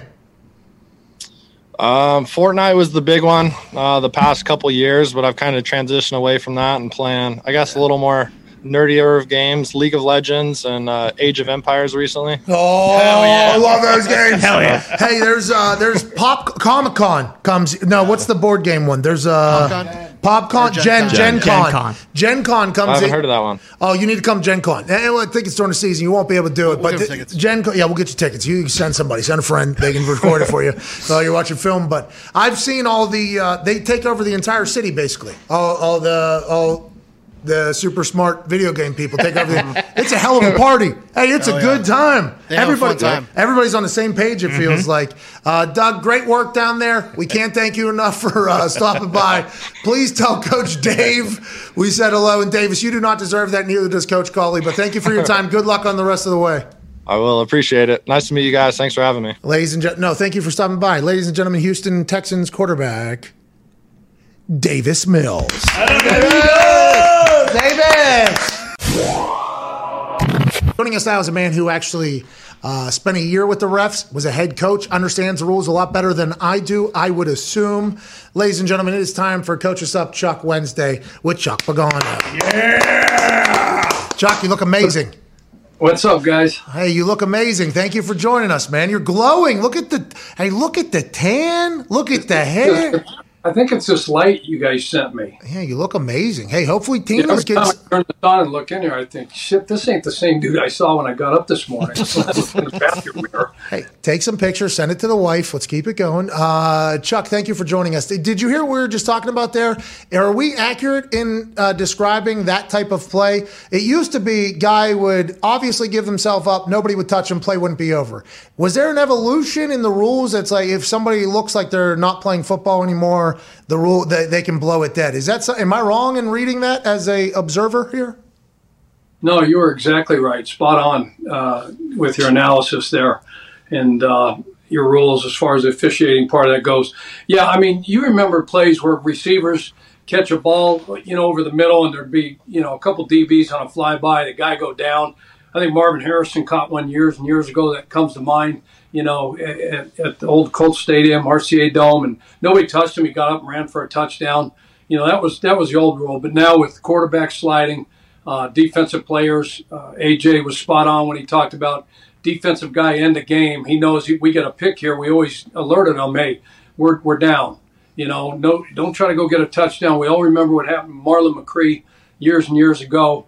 You know, with the Chargers. You know, and and New England. You know, he gets a pick late in the game. He's supposed to go down on the ground. They're on. They're going to be on a knee, advance in the playoffs.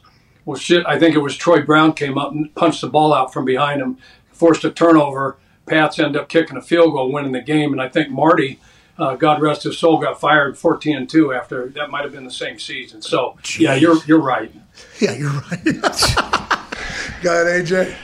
Chuck, what, what um, when you look at the NFL right now and everything that's going on, why is there a reason or anything you could point to of why it seems like some teams just seem to be very inconsistent? One week, gangbusters, hey, we can't, this team can't be stopped. They're going to win the Super Bowl. Next week, they lay an egg. Like, is there uh, this happening more than it used to, or are we just paying more attention? No, I, I think a combination of, of both, and it, you'd like to say, hey, maybe it's youth, uh, but then you know we run into a team that has a bunch of vets on it. Uh, Tampa Bay a couple weeks ago uh, against New Orleans. I think that's just a hard matchup for Tampa. You know, if anybody does, you know, studies those uh, games and the stats, you know, New Orleans defensively, I mean, they've got their number. You know, they they'd be a hard out, you know, for for anybody because they play tight man coverage. So sometimes it's the matchup. Sometimes you'd like to say it's it's youth on the team. Um, again, success is very hard to deal with. Uh, probably harder uh, than failure Ah. in the National Football League. um, you know, injuries, COVID, this, that, and the other. But, but yeah, been a crazy year as far as, you know, especially for, for the betters out there, you know, trying to, trying to pick, you know, you, you think you got locks and, and next thing you know, you know, a team goes into another place and they're double digit underdogs and, and they, they win a game. Like, did anybody pick Houston, you know, last week to beat the Chargers? I mean, it's just crazy. It's absolutely crazy, and stats are coming out that the sports books uh, have had a rather good last couple months. you know, with the way the NFL has been going, the numbers have been released and exposed, and it's becoming more public knowledge that those upsets in the Chuck. We're back. It's a cool effect. Hey, that was awesome. Dude, is that transition? Are you editing the show? Hey, hey Foxy. What you think? Fox up. Fox can't do that. that was amazing. Uh, but At least the internet didn't go out. No, hey, hey. By the way, you look good. You sound good. You're giving us great answers. This is amazing. We appreciate you. Uh, we appreciate you're here. You talked about all the crazy shit you got to deal with. Injuries. That's the NFL every single year. But COVID has obviously become a very pivotal part of who's playing, who's not playing, how you shape your team, your salary cap in very important games. We actually got a clip from Hard Knocks sent to us today that said, "Hey, if you want to use this on your show, feel free. An exclusive clip. I would like you to watch this and think about uh, on the other side of this." Frank Reich, is there how do you immediately turn on the positive spin, or is that just something you have to do in the job? Run the clip. This is from Hard Knocks airing tonight on HBO at 10 o'clock. Uh, pretty incredible look into the chaos in the uncertainty that is the NFL season this year. Hey, Parks, can you do me a favor? Can you text Tyler and tell him to bring my phone here? Because I keep getting these Halo messages, and I want to make sure it's not a COVID thing. Uh, it is COVID thing. Frank. Excuse me? It is COVID. Is it? What is it? Q. O. Q. O. Q. Frank.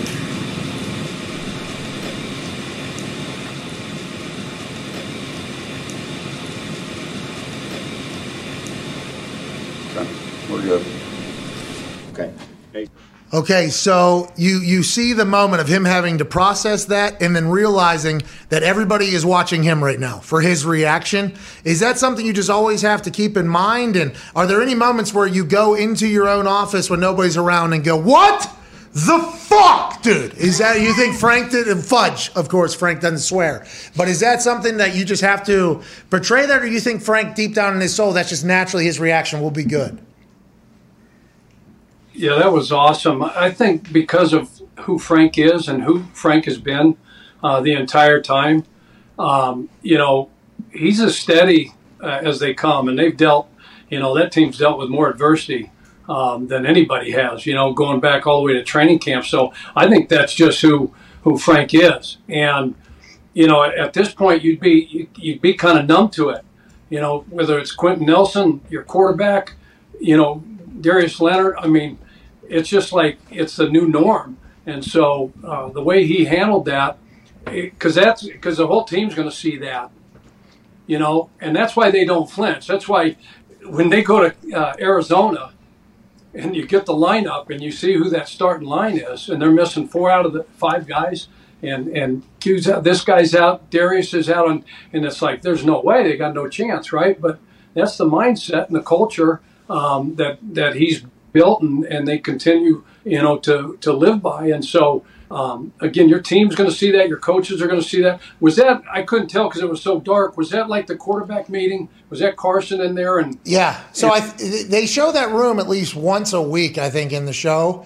And I think Frank hangs out in the quarterback room. I, I think that is like where he almost hangs out at because there was a speech last week about like trust your quarterback. We always believe in like trusting your quarterback. It's like he has Carson's ear and he's in there. I don't know if that's where he always is, but I do believe that was the quarterback room. Yeah.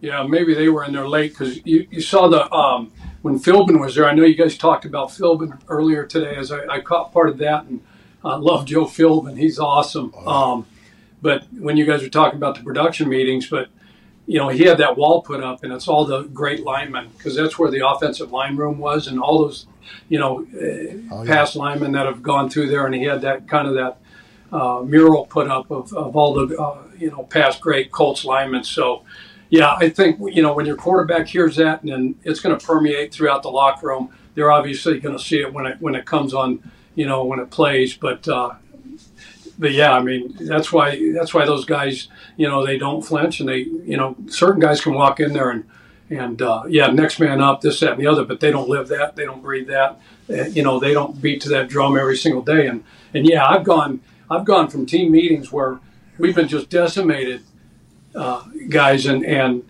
I've gone in there, you know, super upbeat and tried to spin it however we're going to spin it. We're going to win this game, and then go back and close my office door. And, and you know just start throwing a tantrum, kicking,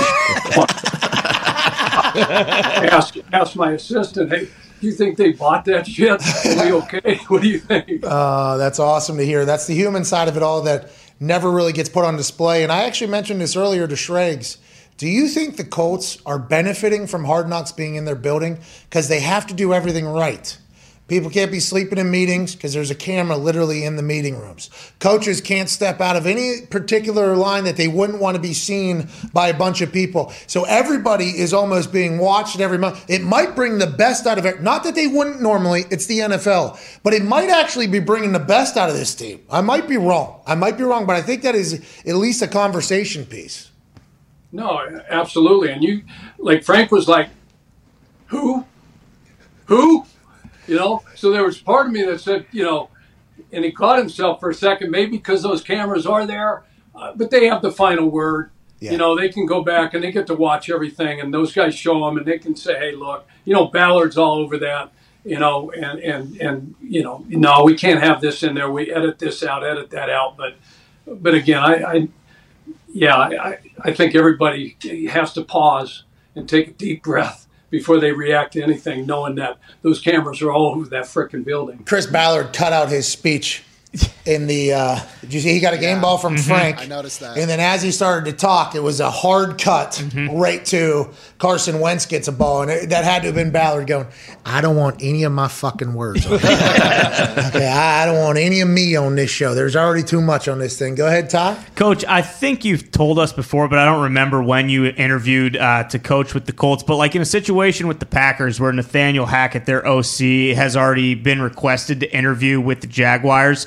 Uh, what's that process like where you still have you know the playoffs ahead of you and you have all your normal responsibilities and have to game plan for that but on the same you know side you want to act you want to ace the interview and and get that that head coaching job like how do you balance that Yeah, I think the great thing is because of uh, Zoom tie that all these guys can you know work around you know the game plan meetings, uh, the installs, uh, team meetings, practice, all that kind of thing. So um, even though you know there's this two week window uh, between the uh, say the Jaguars and and you know Green Bay and I, I guess they've reached out to you know multiple uh, guys. I haven't uh, heard anything yet, but but I know they've reached out to Doug Pederson and, and uh, two coordinators at Dallas. Um, coordinator, you know, Nathaniel Hackett up there at Green Bay. But yeah, because of Zoom and all the way, you know, technology is these days, they can set that up and uh, get on a Zoom and, and do some preliminary stuff. Because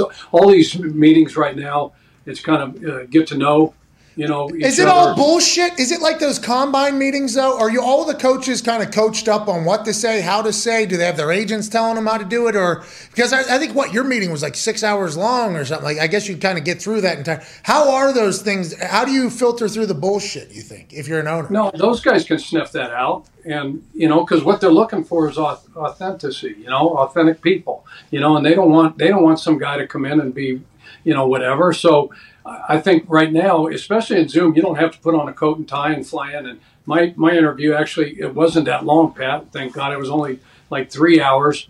Um, I would have never made it six hours, but but you know, I think it's two it, it's two uh, twofold here.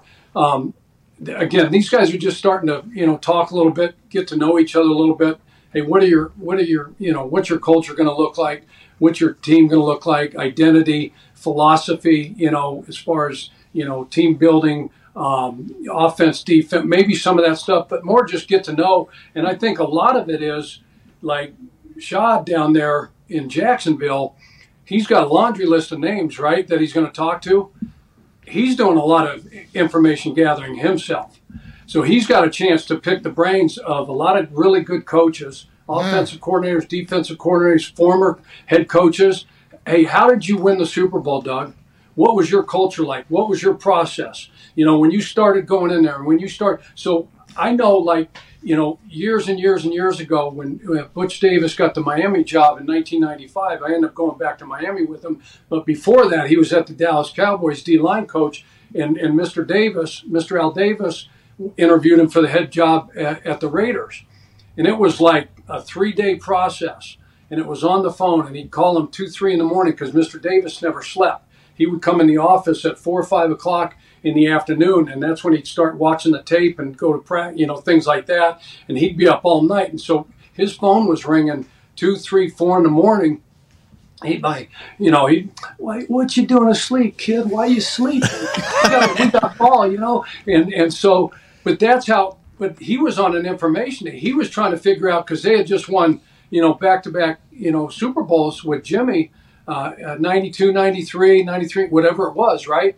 So those guys are also uh, digging and trying to find information uh, by talking to all these guys and, and, you know, not only finding out who these people are initially and if they want to continue this process down the road and have a second, maybe a third interview, flying men, uh, they're gathering information too. Uh, my question for you is, by the way, thank you for that great insight right there. I didn't even think about the intel gathering that could happen, and coaches probably have to be weary of that while they're speaking to is this feel like I'm actually going to get this job or are they trying to get information out of me? It's like players that get signed by other teams uh, a week before. Like, am I actually, what are they trying to do? It's a it's entire feeler out process there. You talking about Al Davis and having an impression of him. I didn't know we had. I'm pumped for that, that we have an Al Davis impression going on. Uh, it sounded exactly like him from the clips that I've heard. How come all these rich folks that are very successful seem to operate overnight? Are they all insomniacs? What's the, because, right, I mean, I don't want to speak out of line for anybody, but I think Irsay is a night worker, right? I think he works at night. Al Davis, he works at night. I think it's pretty well known. Vince McMahon works through the night. Is that just something that I wonder? I mean, I wonder, should we start being a 2 a.m.? There's no distraction. Nobody's knocking on your door. Phone ain't ringing. You know, there's probably nobody in the building. You just you got you and your film, your computer, your laptop, whatnot. You know, you just there's no distractions. And then some of these guys are just they just like that. And you know, uh, yeah. well, don't you think, hey, Chuck, don't you think also if you're the owner, you know, as the head coach, I doubt you can, like, let's say you pull up not super early and you're walking in, probably from your car to your office, you get stopped 35 times. Like, and you want to just get to your office and get to work. I would imagine for a guy like Al Davis, yeah, no distractions. I can be here and I don't have a million people peppering me with dumb questions about we need more, uh, you know, we need more staplers in, the stapler in the, in the copy room. Yeah, you're. I mean, I didn't even think about the fact that you don't have to deal with anybody at that time. It's like Steve Harvey. Remember, Steve Harvey put a sign up like, "Don't talk to me, don't look at me," because so many people were coming at him. And by the way, people try to make it appear as if he was a terrible person for that. It's like, okay, I don't think he needs everybody's idea for a TV show while he's trying to do a hundred TV shows that he's already doing Right. and getting set up with miscues on cards. Chuck, you're an incredible conversation, man. You would you would you would certainly hope that you know guys had figured that out. I mean, by the time you know when I went to the Raiders, Mr. Davis was still alive, and you get a lot of heads up, and guys tell you you know certain things to do, don't do, but you know nobody was going to walk up to Mr. Davis and ask him, you know, let alone intelligent questions. You know, you know, hey, look, copier's down. What do you, who do I go to? You know. Hey, just went. You know, because I mean, he was the man. I mean, he wasn't physically getting around like he used to, but but his his memory, his brain. You talk about large brains, and you've had a lot of large brains on your show, one every week, and, and Aaron. But his recall. That's why when he when he asks you a question, he always told you just assume he already has the answer. Oh yeah. So if you don't know, just say you don't know. Ah. Because he, cause he'll get you. A lot of guys, I saw a lot of guys just get humiliated for trying to just, well, blah, blah, blah, blah, blah, blah, blah. And they start with this diarrhea of the mouth. And, and he's just like, that's okay, kid. That's all right. I'll, I'll, fig- I'll find out myself. or, or, or he just, he just be like, just put you in this trap in this web and then all of a sudden you go you start talking And then he's like, well, wasn't it this? Oh yeah, maybe it was that. Or and what about and what about? And then all of a sudden, this guy's like this big, you know, just sitting there. And every and he always used to face the front. Sit in his chair and face the front, and we were all behind him, you know. And everybody's just like telling the guy who's talking, just stop, just stop, quit talking. You're just digging yourself a deeper hole, you know. Oh, that's awesome. He he was on the All Madden documentary last night. Obviously, whenever John retired and said he can't do it anymore because his life was consumed by coaching, and I think coaching schedule got a lot of. Uh, I don't want to say pub last night, but spotlighted last night about the commitment it takes to be an NFL coach. Madden, uh, John Madden, after 10 years, retires. Uh, greatest record winning percentage after, uh, with 100 wins in NFL history. But I think he said, I'm never coaching football again in his retirement because what he was doing to his entire life and his entire being. Al Davis was a part of that. Did you know John Madden well for all your years in the NFL, especially around the Raiders organization? Did you do you have any cool stories about the guy who I just learned a lot about last night and I feel like I missed out on immensely? Yeah, uh, obviously, I mean, I can't put into words you know, what everybody else has uh, said about, you know, uh, Coach Madden. Um, just a, a, a, legend, a GOAT, icon, whatever you want to call him. But I never had an opportunity my two years there. Okay. Um, we never crossed paths. And then by the time, you know, I had an opportunity to be in those production meetings and things, it was after, you know, he had already, uh, you know, left the booth. Um, you know, but one thing that, you know, Mr. Davis always talked about with John was I can understand now, and I hope everybody else can understand now why. Because you're saying, why would he only coach, you know, 10 years? You know, because those 10 years were probably, every one of them, like they say, is like dog years, you know, was probably like times seven. And the thing that uh, Mr. Davis admired most um, uh, among all, all the things he admired about Coach Madden was that it was only football. He said he didn't have any other hobbies all you coaches like to play golf. John didn't like golf. He just liked f- football and watching film and his family. That's it. So he had he had nothing else. So you know, after ten years, you say, you know, the the record speaks for itself, and uh, you know, all-time percentage leader. You know, with coaches with over 100 wins and all that stuff. And I didn't even know that they had been to five or six uh, AFC championships and, and, lost before they, they finally made the Super Bowl uh, and won because he never had a losing record.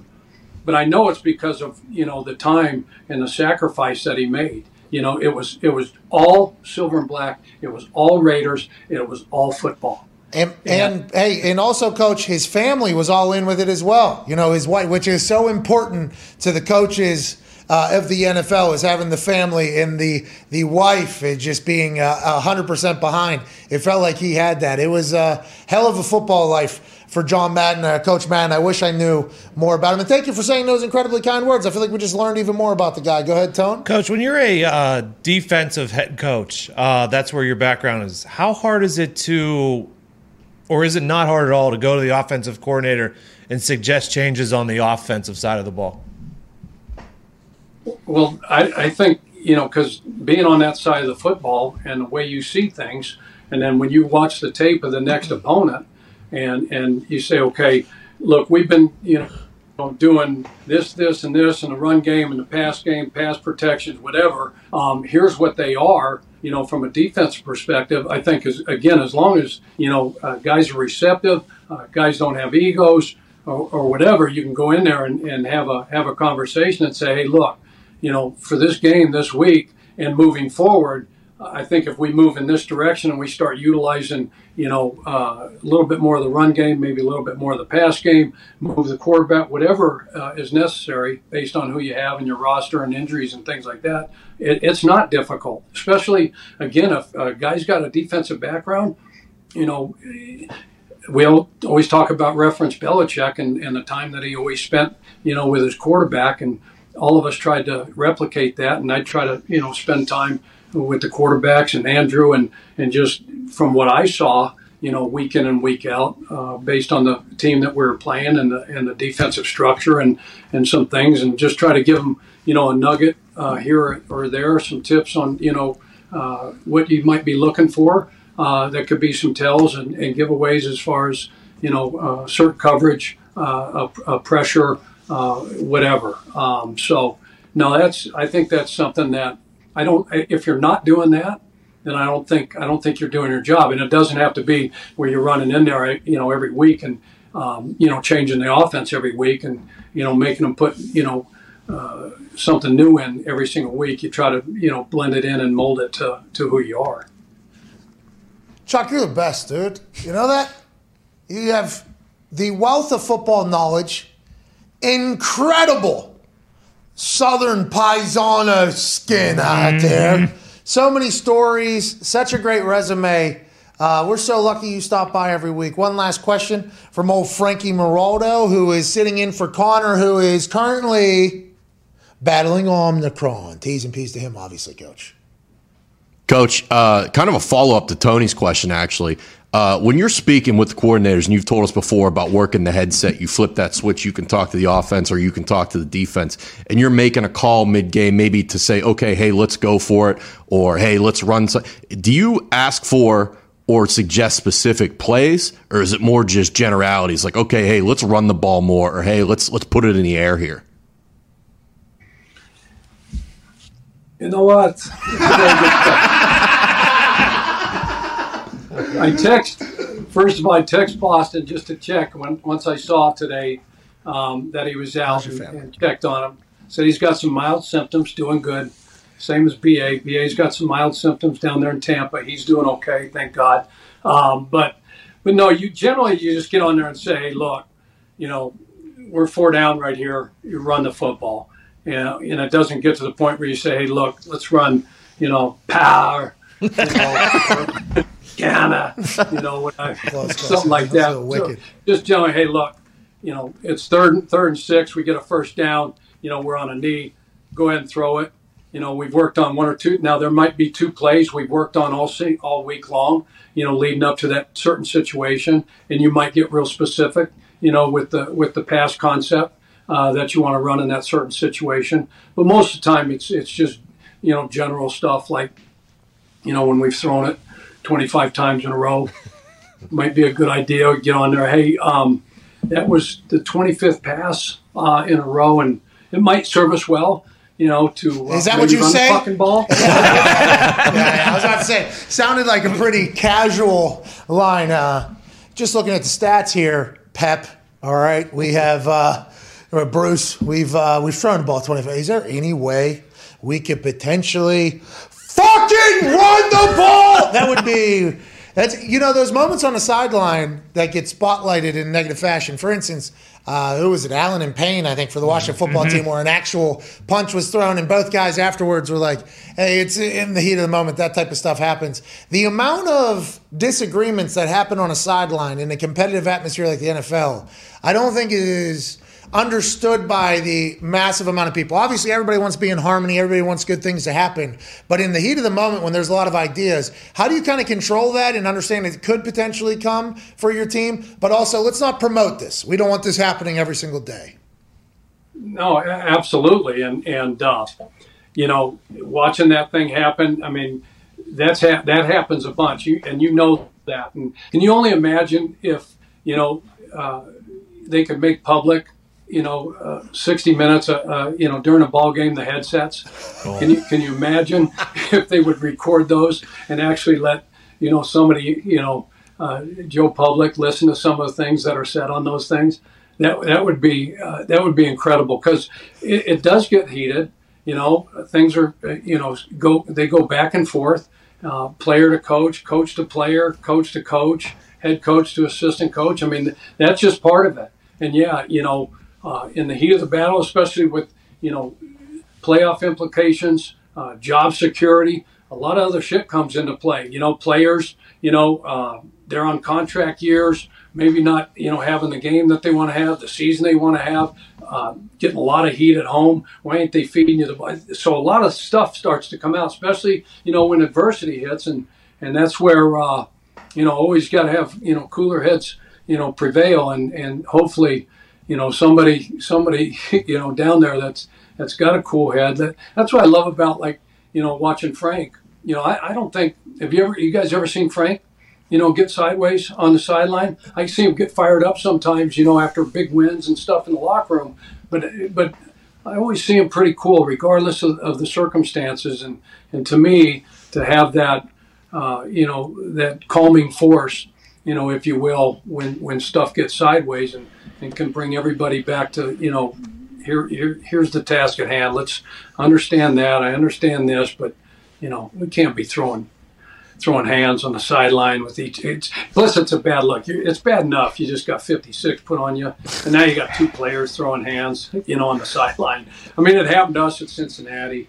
You know, when I was at Cleveland, 2004, and and things are going sideways, and they're talking about Coach Davis getting let go, and and they put, I think we lost 56 to 46 in that game down at Cincy that day, and and uh, we had two coaches go at it on the sideline you know, and, and as soon as that happens, then it's like, okay, this thing's done.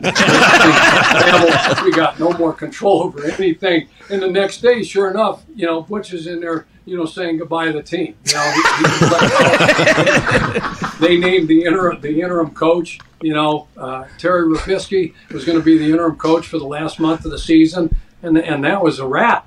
You know, so yeah, some crazy stuff. What do you say your team? Like, if you were the head coach of a team and you had a couple assistants fighting during a game that was public for everybody to see, I guess, it, let's say it's a different scenario and you're the head coach and you still have your job the next morning. What do you say in the team meeting to those guys? Yeah, that's a that's a good one because you've been you talk, you know, uh, ad nauseum about keeping your cool, stay together, you know, uh, being under control. You know, you got to keep your head. We can't have any bad penalties. You, you can't be the second guy. You can't retaliate. You know, all this stuff, and then you know when something like that happens, it's really hard to get up, you know, in, in front of those guys and, and, and say, you know, what the hell happened and uh, you know, I don't. That's why I'm glad I'm not. I wasn't on that sideline or you know, I coach anymore. I got to go in front of a group, and you know, and I think those guys get it. AJ, I mean, you've been down there. Pat's been down there. Um, you understand, you know, in certain situations that that stuff's going to happen. There's going to be some words, you know, uh, some conversations that get a little bit heated. Not some not so nice things, you know, said, but hopefully the, the relationship is strong enough between whoever it was and, and the group that you can come together in team meet and say, okay, look, this is totally out of line. This is what happened. You know, you good, you good, yeah, we're good, and then you move on. it kind of puts a bow on the entire thing I've been talking about for the first half of this week and getting attacked for almost is you can disagree with people and move on. You know, and I think football locker rooms taught me that more than anywhere else, let alone the competitive on why or strategy or potentially uh, outcome or benefits that one person's either getting or not getting, and that could be it. But also, there could be just a, a disagreement about philosophy in the middle of the game that could potentially come up, and two people can look at each other and say, "You're an idiot. I don't agree with you." And then guess what? There's another play happening that we can fucking lose about. You know, Mhm. like you just got to kind of move on. I wish the world would do a little bit more of that. Hopefully, we'll see that day. And we can't thank you enough for joining us, Chuck. You're the fucking man. Appreciate you guys. Take care. Hey, when you coming Happy back? New Year. Hey, Happy when- New Year. Happy New Year to you. When are we going to see you in person again? It's Super Bowl, huh? Hey, I've got nothing to do. I'm going to go get my fifth workout in today. You know, I got. Oh, you're coaching again. here, so- hey, this dude's getting back into coaching. And you got five workouts. You're doing four loads of mm-hmm. laundry. Tina's keeping you on there. You're loving retirement, yeah? We're still loving everything about it, yeah? Hell yeah, yeah. It's been I'm living a blessed life. It's it's awesome. Yeah. So yeah, I'm whenever wherever you just make the call, send that private jet. I'm good. Ladies and gentlemen, Coach Chuck Pagano. Thank you, Chuck. Thank you, Coach. So sorry to interrupt, but if you have ever wanted to make your home feel safer, there is no better time than now. This week, our friends at SimpliSafe are giving our listeners 40 per, holy shit, 40% off their award-winning home security. We love SimpliSafe because it has everything you need to make your home safe. Indoor and outdoor cameras, comprehensive sen- or comprehensive sensors. Say that a couple times fast. And also, they do have all these things. It's amazing and it's all monitored around the clock by trained professionals who send help the instant you need it. We have SimpliSafe in this office and we all have them at our homes. It's very easy to set up. Very easy to set up. You can do it yourself. You don't need any, you know, strangers going through your house, tracking mud, you know, drilling holes. That ain't what SimpliSafe is all about. SimpliSafe is ta- about taking home security to a much more modernized level. It's an app, it's cameras, it's sensors, it tracks movement. They have trained professionals watching along. You're good to go. You get alerts for anything that's potentially weird. It is literally the perfect home security system. And the 40% off is the biggest discount of the year. You can get a complete home security system starting at just over $100 for peace of mind. There are no long term contracts or commitments. It's a really easy way to start feeling a bit more peace of mind. Take advantage of SimpliSafe's holiday say, um, sale and get 40% off your new home security system by visiting simplisafe.com slash McAfee.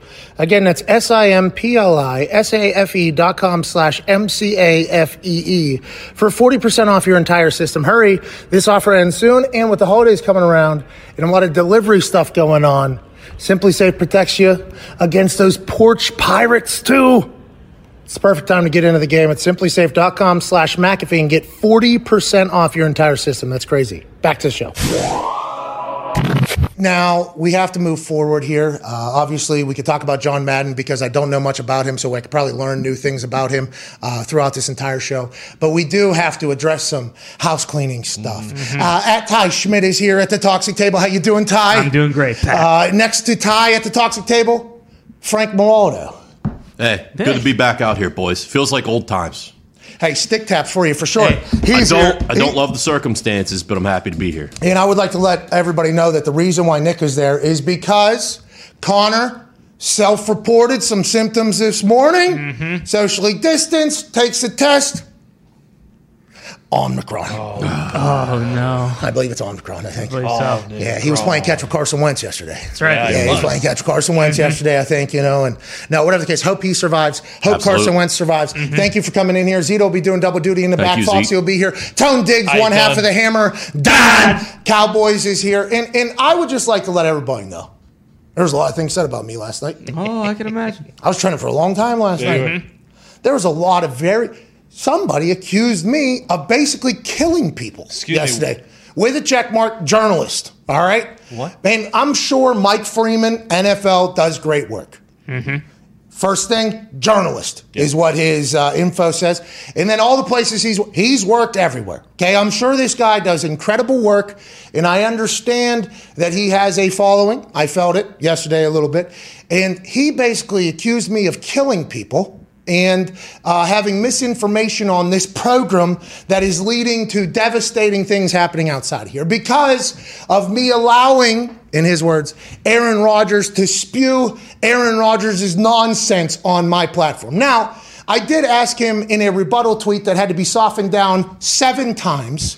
I asked him, Excuse me, how come you're picking and choosing what to report from my show? Are you doing that in an attempt to mislead people? And is that not a style of misinformation as well? How come you didn't cover when Charles Barkley came on, explain why he believes in the vaccine and everything like that? So I think the picking and choosing of when you want to say, Hey, my platform is terrible is a little bit uh, isn't that kind of go against journalism? Yeah. I, I think, Well, unless you're trying to build a seems like narrative or paint a picture or whatever. And Mike Freeman doesn't know me. I've never met him. I'm sure if we met each other, we'd be much better understanding. But there was a lot of shit said about me, and a lot of it was that my program doesn't allow anybody on it that has a brain that could speak about COVID and maybe answer some questions that I don't ask Aaron Rodgers because I have not read. I don't know what. 7,000 books to become a fucking doctor? Correct. So we got a doctor on the show. Ladies and gentlemen, joining us right now. Oh my God. Uh, a doctor who I assume knows that he is going to get probably a buzzsaw of questions. That's kind of his life as a doctor, by the way. For doctor sure. always answering questions. Oh, yeah. Always answering questions. Now, as soon as I announced he was going to be on the show, I, got, I don't know. Everybody basically said, he's not a fucking doctor. Yeah. So let's find out first things first. Joining us, ladies and gentlemen, unless doctor is his first name, like I wanted to do for my kid, I think an actual doctor, Dr. Drew. Dr. Drew. Doctor- Pleasure, gentlemen. Hey, Doc, how come immediately? By the way, thank you for joining us. Thank you My so pleasure. much. Thank you. We appreciate that a lot. Thank you look you, Doc. amazing. We appreciate that.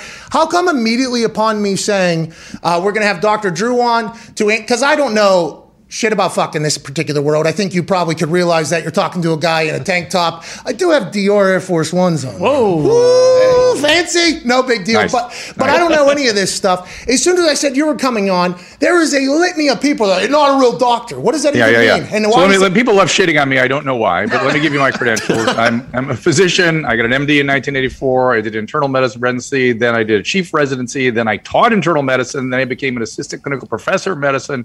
Then I went into the psychiatric field where I ran departments in a psychiatric hospital. I ended up becoming the director of, of chemical dependency services in 1991, something I did for over 20 years. I also then became an assistant clinical professor in the department of psychiatry.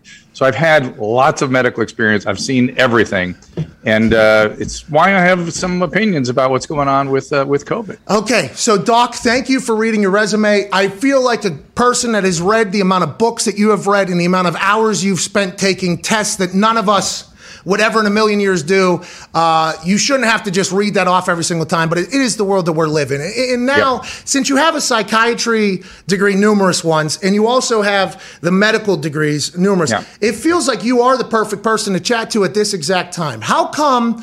Um, how come you think that right now there are two very different stances on whether or not you're going to get the vax or not get the vax? Now, I'm not saying it's 50-50, and I don't want anybody to think that I believe that it's 50-50 pro-vax, anti-vax. I have no idea what those numbers are, but why do you think we've gotten to this point where people are so? Pa- Somebody told me that I'm killing people because I'm letting Aaron come on and I, talk. I know. I saw that. That's that's insane. And and by the way, how many lives has he saved? The guy that's accusing you of killing people is, is he by signaling with his mask saving people? Exactly how many people has he saved? Oh, okay. exactly. I didn't really know this is what this is going to go like. Okay, I like, okay, Doctor Drew. I appreciate you going to bat for me there. I do but, that. But but be that as it may, so so people are afraid. Fear is the number one motivator right now, and they're seeing all this polarization in the media. They've realized they can't believe the media. It's stock. It's chock full of fake news. So they don't know who to go to.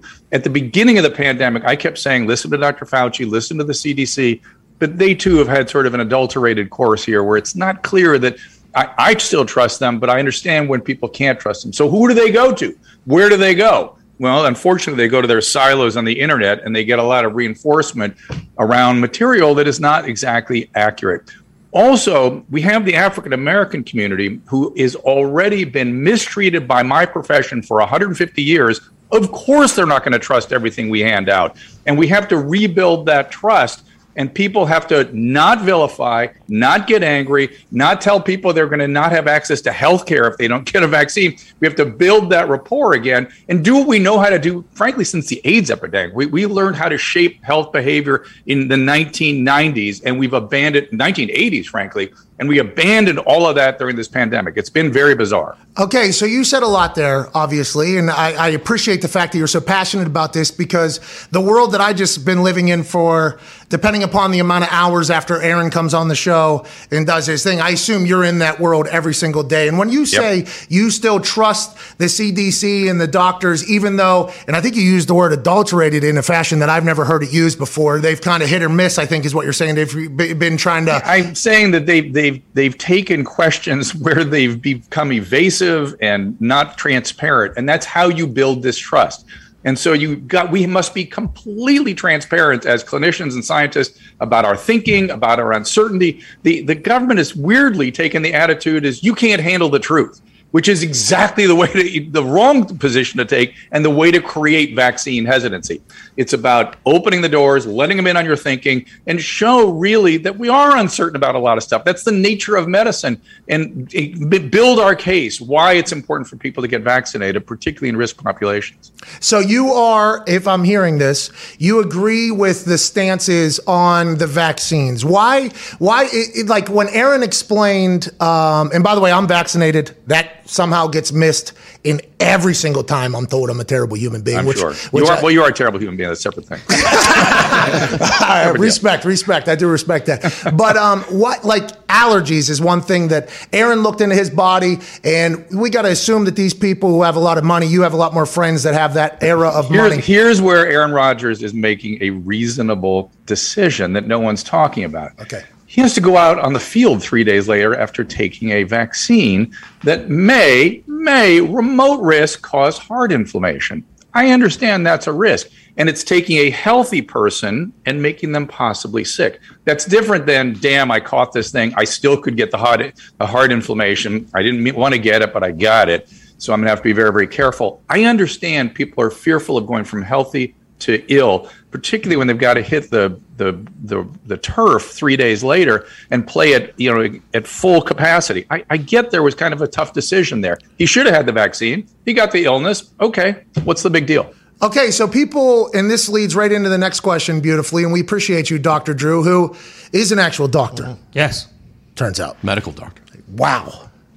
And brain doctor, Mm-hmm. psychiatry doctor. Uh, these are all his things. We put them off the uh, website. Let's go. Check the resume, Dr. Drew.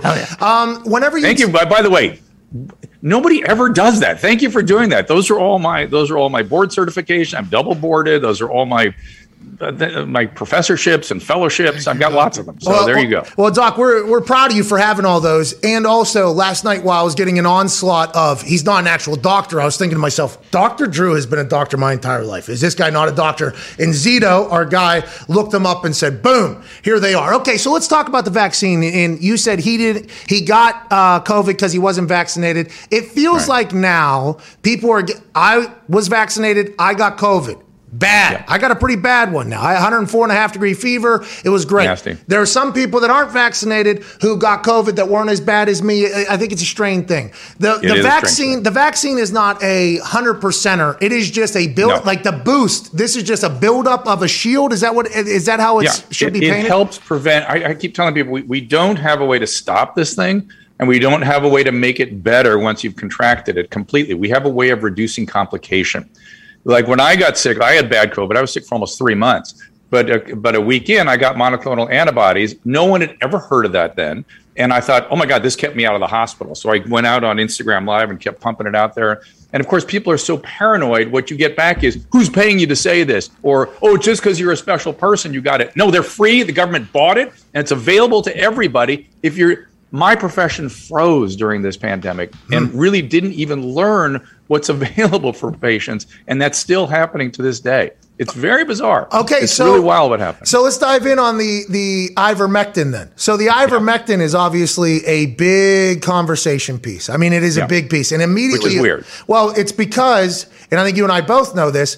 Um, in the world that we live in, and I'm in the sports world, but I have friends on both ends of the spectrum, literally both ends of the spectrum, which I wish more people would do. By the way, I'm learning there's probably not a lot of people who have that, but both ends of the spectrum understood. As soon as Trump pushed something. Right? That was going to That's right. become an immediate boom. And then if you get Joe Rogan involved, and Joe Rogan's another polarizing figure for whatever reason, even though incredibly successful and has, you know, grinded at this for a long time, but he is hated by some people. As soon as they start pushing it, then a narrative starts getting built. Is ivermectin something in your eyes that is, you know, it has just been demonized because you Right. hear, hear people talk it about it? It, It has been demonized. So, so here's a couple levers on it. So we have two new antivirals that are now approved for emergency use: Paxlovid and Molnupiravir. They are excellent. Problem is, I can't get my hands on them. I've been calling pharmacies for two days. They're not distributing it. Why not? I don't understand. Those two medications make ivermectin look like a pop gun compared to an Uzi. I, I mean, it really is. Ivermectin, if it works, it's on the margin. But when we had nothing else to do, it was harmless. I look in this country. If you come into this country from most countries, you're required to take ivermectin. We just, as a part of the immigration policy, we give it to everybody that comes in. It's a, I've used it for decades, literally a harmless medicine. So the harmlessness and that it might do a little something, people go, okay, let's use it. But when we have better therapies, it's going to kind of fade away. But the fact that people started using this moniker about being, it being a horse medication, I was talking to Carolla about this yesterday. And he goes, you know, why don't people say, look, there's brushes for horses and brushes for girls? Are we not allowed to use brushes now because there's brushes for horses? Oh, it's the same idea. Yeah, it's used in both there. Now, the money, the conversation, and you said everybody's become so skeptical about everything whenever you push the monoclonal antibodies and said, Yeah. uh, the, who's paying you to say this? That has become a real thing, right? Because a lot of people's investments have been made public. Maybe they're wrong, maybe they're not, but they've taken a lot of turn. Those same people are potentially in some power, controlling some stuff. How do we know? How are people supposed to know? Like, for instance, you know, all these vaccine companies, they made like billions and billions and billions and billions and billions of dollars to this entire thing. And there's some people that are like, oh, everything is being forced through these pharma companies because of how much money they are grossly making in their own pockets. How do we, how do we separate like personal advancement financially Yeah. from Yeah, also get- can help? you. You. know what I mean? How do you get those so, people? Yeah, so let's do two things. When there's profits to be made, there's enthusiasm and marketing, right? Like there's another medicine that is quite effective, it looks like, early in COVID called fluvoxamine. It's an old SSRI antidepressant that has anti inflammatory properties on the brain. I, I took it for my long hauler syndrome. It cleared things up in 30 minutes. It was crazy effective for me, not for everybody. Again, cost pennies, harmless medicine, not, for not using it for the antidepressant properties, using it for the infla- anti-inflammatory properties, and it's not being pushed because no one's making money on it. And in fact, a friend of mine was in a situation where another doctor accused him of being paid by somebody because he was pushing fluvoxamine so hard. We have an obligation as physicians to always put that those disclosures up front. So if it's a doctor talking, he or she will say, "Hey, you know, I work for this company X, and here's my opinion." You know, based on the, the we also have to talk about the entire subject and class. We're obliged to do all that, but we have to say that all up front. So if it's a physician, it's that. If it's a drug company or a journalist, who knows? Yeah, but nobody's really going to physicians, right? The physicians are just on TV or on the internet. You know, like this, for instance. This is so you saying you have to disclose who has an investment and whatever and everything. That's not happening in like mass press conferences, right? Like that's not something that's potentially taking place there. So it, it, it should be. I mean, the CDC they, they have strict. You know, they can't be. They, they, I don't know. I, I'd be shocked if they have any sort of. Uh, you know, they, they have funding for their research that comes in through pharma. But personally, if they have any direct relation, that that would be tough if they didn't disclose that a lot. Okay, that's a great answer, by the way. That's a huge piece of information. And I am a- trying to ask as many questions as I see from either side here. Let's go to the uh, the vaccine super vaccine. Are they in the right of saying that the unvaccinated are potentially affecting them and their family and the way our world is? Uh, do you think? In other words, unvaccinated or harming other people. The the only Yes. the only thing the, un, the unvaccinated harm themselves. If they, that that's that. I mean, the fact is, the people as like yourself, people break through with the vaccine all the time, and you are still infectious. The reality that here's the two things that that concern us though. If you're vaccinated, you tend to be producing virus for a shorter period of time. So you may be at risk of exposing other people for a temporarily a shorter period, which is good, right? You may infect less people. Number two, the duration of, of viral activation, viral replication determines to some degree the extent for mutation. So the more virus, the more time replicating, the more mutation. And that's the only really scary thing going on right now. Now we all may get sort of immunized or inoculated by Omicron. I, I've seen I've seen so literally 100 cases of Omicron in the last week. It's been unbelievable super mild in the vaccinated, right? Crazy mild. Like most most of them didn't even know they had it. That's how mild it is. And they're going to have now a hybrid, really solid immunity. Is that a good thing, a bad thing? I, it's hard to tell. We worry that having all that virus around may create more potential for mutation. My sense is it's a net positive. People are going to be very much immunized by this virus now. Okay, so Omicron is a fast runner. We heard about it Yeah. coming out of California. It was being promoted as being like, hey, this is the biggest, baddest, you know, Yeah. uh, COVID of all time. This is bigger. It ended up being the fastest, I think. It spreads the fastest. is. It's incredibly infectious, but it is. If you're vaccinated, it's It's mild. I mean, it is mild. Now, I have a an unvaccinated guy who's very sick with it. Uh, I think. Again, we're not always getting the genetic subtyping of these viruses, but I think that's what he's got.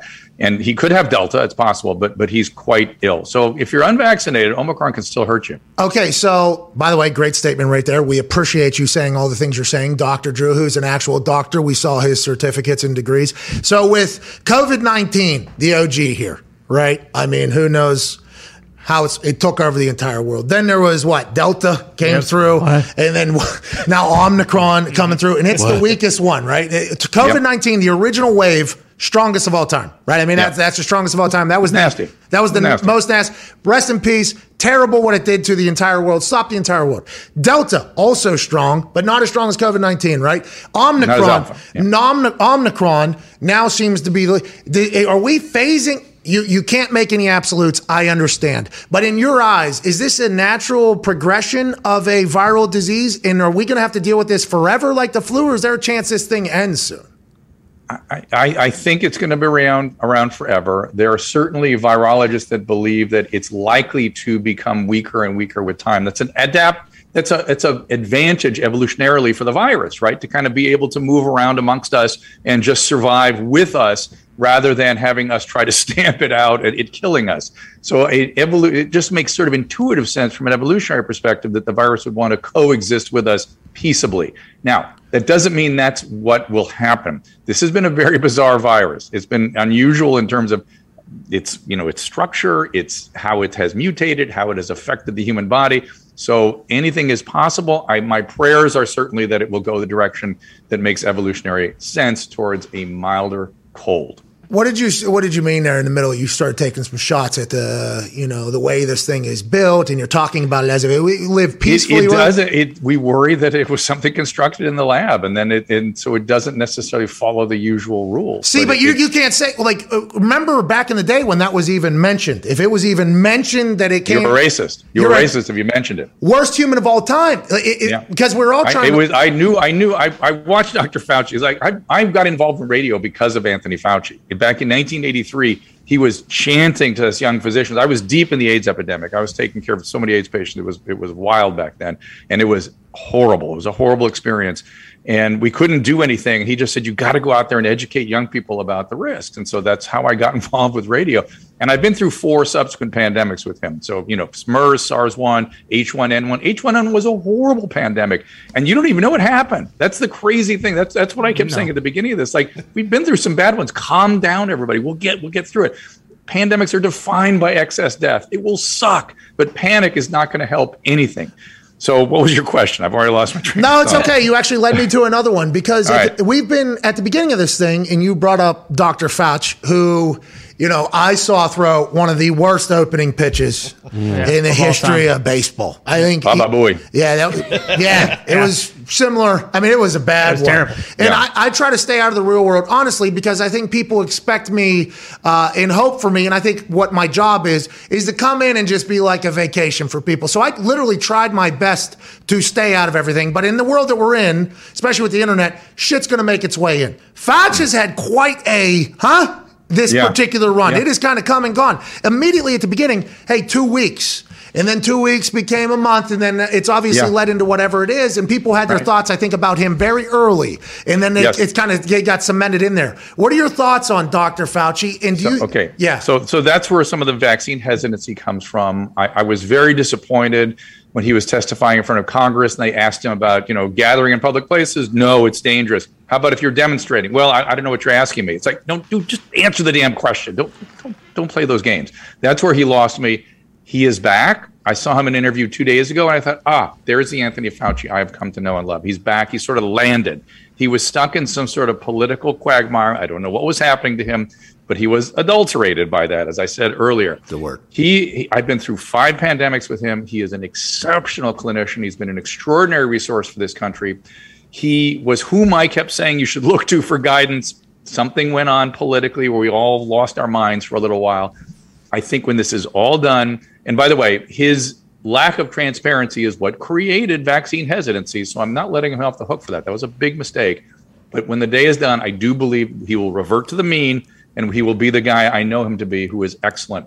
And I remember now the other question you asked me, which is the one day I knew we could talk about the possibility of a, of a China lab production was uh, when he said, well, maybe it came from a Chinese lab. We'll have to look into that. And, and all of a sudden, everything changed. You can now talk about science again, the possibility of investigating where a virus came from. Okay, let's talk about science because that was something I was attacked for yesterday as well because Aaron talked about peer reviews and peer reviews and yep. everything like that. Whenever you go through all of these new, like the CDC, for instance, just changed from 10 days to five days for the quarantine, then the internet immediately said, well, that's because the Delta CEO said 4,000 planes can't be delayed. I thought the NFL was going to have to make a change and everybody else will kind of feel the ripple effect. In turn, which might make sense because I'm just a sports meathead, the CDC makes a change and all the other leagues kind of ripple out uh, from that point. As soon as the CDC said go 10 days to five days, the NFL was like, there it is. We're going to do Got this it. as well. And everybody did that. Do you, you said you have a lot of faith in the CDC and how hard it do. is to get infiltrated there. You think that was done because of the, the data and analytics that they're seeing from the newest COVID? Yes. And do you think Yes. that will There's only no- that- continue that to was- go? That fit my experience perfectly, and, and they made a good decision, and not a gr- easy decision, but because they get vilified too. But that absolutely fits the clinical syndrome. The the the it looks to me. This is now. Now I'm going to give you an opinion. This is now not peer reviewed. This is not the literature. I can only give you my clinical experience. Hey, don't be spreading misinformation on this program. All right. So it's not going to be it's not going to be a super uh, exciting observation, but I I have noticed that the testing for Omicron is kind of nefarious. It's sort of all over the place. I think most people with Omicron are only producing significant virus for very short periods of time. And so people are negative, they test negative throughout, they only test positive for a minute. That being the case means they are not very infectious very long. Once they clear the virus to the point where you can't d- detect it on a test, you're, you're not contagious. And that's essentially what they're saying. And they're noticing the same thing I'm noticing that it's a very short lived period of, of viral, rep- viral productivity where you could be infectious. Do you think now? I don't know if you're going to be a pundit, misinformation spreader, or a psychiatrist or a medical doctor in this answer. Uh, are we near the end of this thing? You know, it feels like everybody's yeah. about fed up. I mean, granted, there's still a lot of very passionate people. I experienced them last night. I was told I'm killing people because Aaron comes on here and speaks. Uh, it has been incredible talking to you, by the way. I feel like we've all learned a lot and we appreciate you. Uh, I feel like some trust maybe has been earned back because Dr. Drew has given people the, the OG, he's okay. Whenever you talk about the world getting back into it from a psychiatry standpoint, from a medical standpoint, from an advancement standpoint, this is going to be a nightmare, isn't it? I mean, this is going to, this is a whole new world now we've been living in for two years. Coming Yeah. out of it is going to be a nightmare, right? we- it- it's really hard to say. I mean, you're asking a difficult question, uh, and it has been very bizarre. I mean, this has been a crazy experience. I, I when I started noticing people talking about Nazis everywhere and uh, Russian operatives there, I thought, wow, if you had said this to me five years ago, I would have put you into the psychiatric hospital. And now that kind of delusional, rigid, over the top, histrionic thinking became just routine everywhere. I feel like that's settling. I think that will settle. And as that settles, people will be able to make more rational decisions. I think we are tired. I think people are assessing reality on their own terms. Reality does have a way of creeping in and you can you can't avoid it. And the reality is this thing is milder. We're getting vaccinated. We're taking reasonable approaches. We have therapeutics now. We have monoclonal antibodies. We have Paxlovid. The panic needs to go away. We need to go about our business and live with this thing. I think people are enthusiastic about that, maybe too much so, and that we need to sort of uh, take a very moderate course to all this and move forward and be, you know, th- there's a time for courage too. You know what I'm saying? There's a time Yeah. to stand up and go, okay, it's time to live. That survival is not the priority, but living and living well and th- flourishing really needs to be our priority. Let's stand up. Let's move forward. We've got a lot of great treatments available. Let's life is risky. Let's move forward and let's live together again and not not be stuck in this delusional quagmire. I, I love the motivational speech you just gave. It- Is it? Wouldn't that be a celebration of the medicine and science if we did move forward? It's like, hey, we got the treatments. Vaccines are good for you. If people don't Yeah. want it, let them deal with Yeah, that. yeah, exactly. What, why this isn't? That's precisely it. Uh, that why we didn't. I mean, we've had these. I, I knew at the outset of this pandemic that no one in the world is better than the United States, the medical system and the research we have at responding and improvising. I knew we would come up with treatments. I knew we would come up with vaccines. I was confident about that. And here we are. Two years later, we have great therapeutics and we have good vaccines. Celebrate that. It's an ex- we we've literally we saved the world. It's an extraordinary thing. And yes, pandemics are pandemics suck. They're defined by excess death. If excess people aren't dying, we are not in a pandemic anymore, and we should act accordingly. We beat COVID, dude. Well, we we we gave ourselves the what is necessary to do so. How we you know really get through it, it's it's a it's a it's a black box, and we have to operate our way through. But we we shouldn't be sheltering in place. We shouldn't be hiding. We shouldn't be attacking each other. We shouldn't be delusional and paranoid. We should stand up with a little bit of courage and walk forward. And and by the way, let the medical system work. Work with your physician to make these decisions. Why anybody has any opinion about what Joe Rogan does with his doctor is offensive to me. That's between him and his doctor, and just the two of them, and no one else. Isn't it awesome? I, I say you're coming on the show. He's not a real doctor. Then I call uh, Dr. Joe Rogan Dr. Joe Rogan, and that's a slap in your face as well. You can't win, but doctors never see people when they're good. You only see people when you're bad, so you have to build up uh, callous to all that. Uh, last question here before we let you go. We can't thank you enough. Uh, immunity.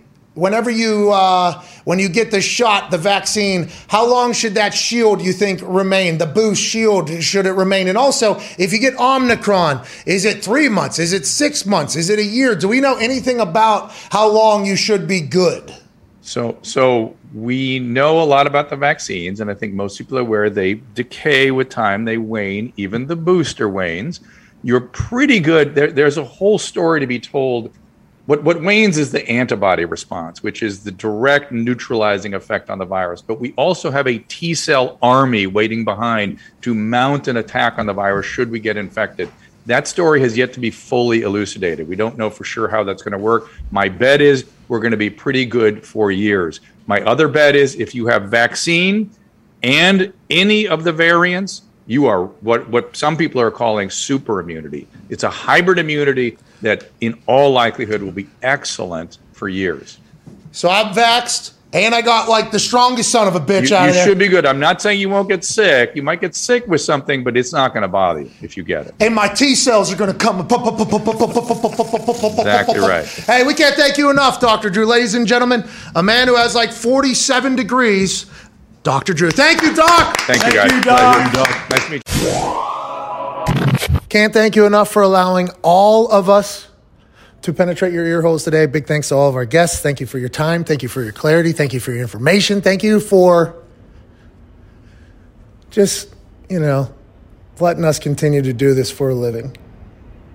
To all of you listening, you're the fucking greatest humans on earth. Hashtag end the pod squad as we end this 2021. Why not win some merch? Tweet where you're at, take a picture. We appreciate the hell out of you. Ty, please play some independent music and propel these people into a beautiful Coach Us Up Chuck Wednesday evening. We'll see you manana for, oh, there's no Thursday night football. Huh, we'll figure it out. Cheers.